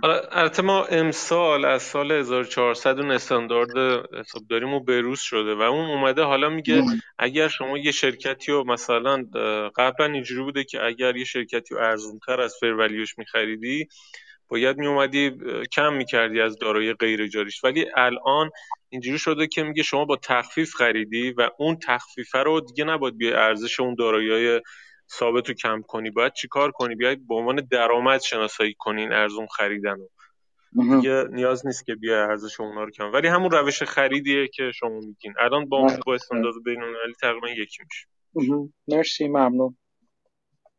خواهش دیگه دوستان. اگه برخص من یه دو سه دقیقه پادکست جالب همون وال استریت جورنال گذاشته بود در مورد گوگل اد، اونو بگم. آره بگو. آره قبل اینکه تو بگی من یه یه چیز کوچیک هم یه من یه رپورتاج آگهی هم برم. اگر تو یوتیوب دسترسی دارید به یوتیوب، برای دوستان ایرانی خارج، سی ام بی سی یه چیزی چن یه چنل داره تو چیز تو یوتیوب که من چند بار گذاشتم ازش ویدیوهاشو. یه یه ویدیویی مثلا پانزده دقیقه یه ربع داره که راجع به چیزی که کسب و کار حرف میزنه، بسیار جالب هست. من الان یه نمونهشو میدم که شما بدونید، اگه ندیدین بدونید بدونین راجع به چی حرف میزنم. فکر کنم یک چند وقت پیش راجع به یه دونه راجع به برگشت اجناس برگشتی تو آمازون صحبت می‌کردن، اینکه این هزینه‌هاش چقدره، کجا میره، چیکار دارن شرکت‌ها میکنن، چه کسب و کارهایی راه افتاده راجع به همین چیز، راجع به اصلا همین که این بر با برگشتی‌ها چی، با چیزای مرجوعی چیکار کنیم. بسیار بسیار جالب این این قصد این این جور ویدیو، یعنی یه سری ویدیوهای خبری داره که هیچ چی چرت و پرت کلا به نظرم به کنار، اون ویدیوهای مربوط به این که راجع به اون کسب و کار حرف میزنه بسیار جذابه. اینم به عنوان یه چیز جالبی که میارزه در طول هفته نگاه کنید. هفته یکی دو تا بیشتر ویدیو نمیذاره، میارزه معرفی خواستم میکنم. بگو مسعود راجع به پادکسته. این پادکست در مورد کوکی‌ها حرف میزنه و این ترک‌هایی که انجام میشه وقتی شما میرین، اکثر این داستانا با گوگل کروم انجام میشه و گوگل به این اکسس داره. اینجوریه که شما تو هر وبسایتی که میرین مثلا یه تگی به شما میزنه و انگار مشخصه که شما چه چیزایی رو سرچ کردین، چه هیستوری داشتین و خب این باعث میشه که ادورتایزمنت خیلی اسپسیفیک برای شما شما رو تارگت کنه و با آسونی امکان انجام بشه. این خب خیلی از ما دیدیم وقتی چیزی رو سرچ میکنیم، هر اپلیکیشن یا هر جایی که میریم ادای مرتبط به اون رو میبینیم که دارن اون رو برامون تبلیغ میکنن که بخریم. بعد خب این از نظر پرایوسی اروپایی‌ها دارن خیلی سختگیری میکنن و دیر یا زود این داستان ثرد پارتی کوکیز قراره بره عملاً، چون که وایلیت میکنه پرایوسی رو از نظر رگولاتورهای اروپایی. و خب گوگل این وسط باید این مشکل رو حل بکنه که هم اونایی که ادورتایزمنت میخوان انجام بدن راضی باشن، هم رگولیتورها راضی باشن. برای این اومده بود یه پیشنهاد داده بود که میومد آدم‌ها رو، خودش اسمش گذاشته بود فلوک، یعنی مثلا گروه پرنده‌ها، مثلا آدم‌ها رو مثلا بر اساس سایتایی که میرفتن تو گروه‌های مختلف اد میکرد و خب اینجوری یه جورایی تگ، مثلا به جایی که بگن این یه نفر گوگل مثلا ترک بکنه که این یه نفر مثلا ما دنبال کلاه گشته، گفت این جمع افراد دنبال کلاه گشتن که خب این از گوگل میگفت ریسرچ کرده که نود و پنج درصد افیشنسی حالت قبل رو داره برای ادورتایزرها و خب یکم از طرف رگولیتورها شاید قابل قبول تر باشه. ولی خب هم ادورتایزرها هم رگولیتورها این ایده رو اصلا خوششون نیومده بود ظاهرا و گوگل مجبور شده بود دنبال ایده دیگه‌ای بگرده و خب الان ایده‌ای که داره روش کار میکنه و داره سعی میکنه اون رو بقبولونه اینه که بیاد به آدم‌ها تگ بزنه، مثلا پنج تا تگ که این آدم به چه چیزایی علاقه‌منده و سرچ کرده تو هر هفته و خب این تگا رو هر هفته عوض بکنه. مثلا بگه که اپلاینس مثلا سرچ کرد، لوازم خانگی، و خب این شاید رگولیتورها قابل قبول‌تر باشه براشون، ولی خب از نظر برای ادورتایزمنت خیلی افیشنسی رو میاره پایین، چون شما ممکنه مثلا لوازم خانگی ماشین لباسشویی دیده باشین، بعد یارو مثلا بیاد تبلیغ سشوار برای شما بذاره، خب عملاً داره پولشو حروم میکنه. و بجز این گوگل میاد دو تا کار دیگه هم میکنه. یکی این که مثلا پنج تا کاتگوری که هر آدمی رو میذاره که کاتگوری هم باید نسبتاً براد باشن و مضامین خاصی مثل سکشوال یا غیره رو کسی سرچ کرده باشه اون کاتگوری ها رو هم نگه، یعنی همچین کاتگوری هم نداشته باشه. بجز این میاد یک کاتگوری رندوم هم اساین میکنه، یعنی شما پنج تا کاتگوری بر اساس بیهیویرتون در هفته است، یه کاتگوری رندوم هم اساین میکنه که یکم مثلا پرایوسی رو ببره بالاتر، چون عملا هر کاتگوری دست بذاره و به یه آدم وصل بکنه ممکنه اون رندومه باشه باشه مثلا یه جوری پرایوسی رو اضافه میکنه. و به جز این این دسترسی رو به کاربرها میده که برن ببینن چه کاتگوری بهشون اساین شده و انتخاب کنن که من این کاتگوری رو نمیخوام، حالا یا بی ربطه یا اصلا دوست ندارین همچین کاتگوری اداشو ببینین و خب اون کاتگوری رو عوض میکنه براتون. و مثلا فرض کنید یه لیست از کاتگوری برای شما داره شش تا پنج تا اول گذاشته، شما یک شناسایی کنین مثلا میره یکی دیگه اضافه میکنه به جاش. و خب این جالب از این نظر که حالا به جز اینکه رو درآمد گوگل تاثیر داره، برای اینترنت ادورتایزمنت خیلی عواقب زیادی میتونه داشته باشه. یکی اینکه ادا افکتیو نیستن، این یعنی اینکه یا باید ادورتایزمنت بیشتری کمپانی‌ها بکنن که همونقدر مثلا بتونن درآمد داشته باشن، یا اینکه فروششون کمتر بشه با هزینه ادورتایزمنتی که میکنن، یا راه جدیدی پیدا بکنن برای ادورتایزمنت. و خب این چه اتفاقاتی میتونه بیفته؟ گوگل ددلاین فکر کنم براش گذاشته سال بیست بیست و سه اگه اشتباه نکنم، شاید بیست بیست و چهار، فکر کنم بیست بیست و سه. و خب این خیلی میتونه جالب باشه برای هزینه ادورتایز کمپانیا. آره، این ادورتایزمنت چیزی که من تازه یادم بیشتر راجعش میخونم و یاد میگیرم، خیلی جالبه، خیلی آره. شاید شاید جا داره الان احتمالاً تاسک فورس راه توی خود گوگل که این مسئله رو ما چجوری حل کنیم، چه جور روش مب... مبدعانه و زیرکانه بزنیم که یه جوری بازم من چیز رو رد کنیم، یعنی از کاهش افکتیونس یا افیشنسی این ادهامون تبلیغاتمون جلوگیری کنیم. شاید هم با چیز بشه که راه حل‌های لوکال یه بار، یعنی همونجوری که خیلی جالبه که من کلا این چینمش روند رو به جهان شدن که یه موقع به وجود اومده بود توی کسب و کار اگه نگاه کنیم، روند رو به بزرگ شدن کسب و کار، یا اینکه کسب و کارهای بزرگ کسب و کارهای کوچیکو از راه به در کنن و مثلا گوگل یا فیسبوک به عنوان شرکتی کلی شرکت ادورتایزمنت لوکال رو از دست داد، یعنی از بازار به در کردن در واقع اینجوری رفت به اون سمت و حالا شرکت‌های بزرگ و قولاسا به وجود اومدن. همونطور که داره روند جهان شدن تو بعضی از موارد داره، شاید نه که دائم برگرده ولی حالا به صورت موقت داره برمیگرده و شرکت‌ها مثلا کشورها به منابع لوکال و ساپلایرهای لوکال و منطقه خودشون داخلی خودشون بیشتر توجه می‌کنن. شاید این روند در مورد شرکت‌ها و اینا برقرار باشه. کسب با و کارهایی که یه جورایی گلوبال شده بودن اینجوری با دست گوگل و ام فیسبوک و اینا، با فشار دولت‌های اروپایی حالا مخصوصا دوباره برگردن لوکال شدن و دوباره شاید شاهد برگشتن شرکت‌های ادورتایزمنت و تبلیغاتی کوچکتر و منطقی‌تر باشیم، اونایی که بیشتر و راحت‌تر و روش‌های غیر جاسوسانه‌تری بتونن مشتری خودشون رو پیدا کنن و براش در واقع اد کاستمایز بفرستن. جالب باید باشه.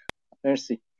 آره، و اگه شرکتی دنبال میکنین که خیلی هزینه ادورتایزمنتش نسبت به رونوش بالاه، این شرکت ها میتونن به شدت متضرر بشن، چون با همون هزینه فروش خیلی کمتری خواهند داشت، یا باید هزینه رو خیلی ببرن بالا و همچنان به اون افیشنسی که قبلا بوده نرسه ادورتایزمنتشون. و خب میتونه عواقب جالبی داشته باشه.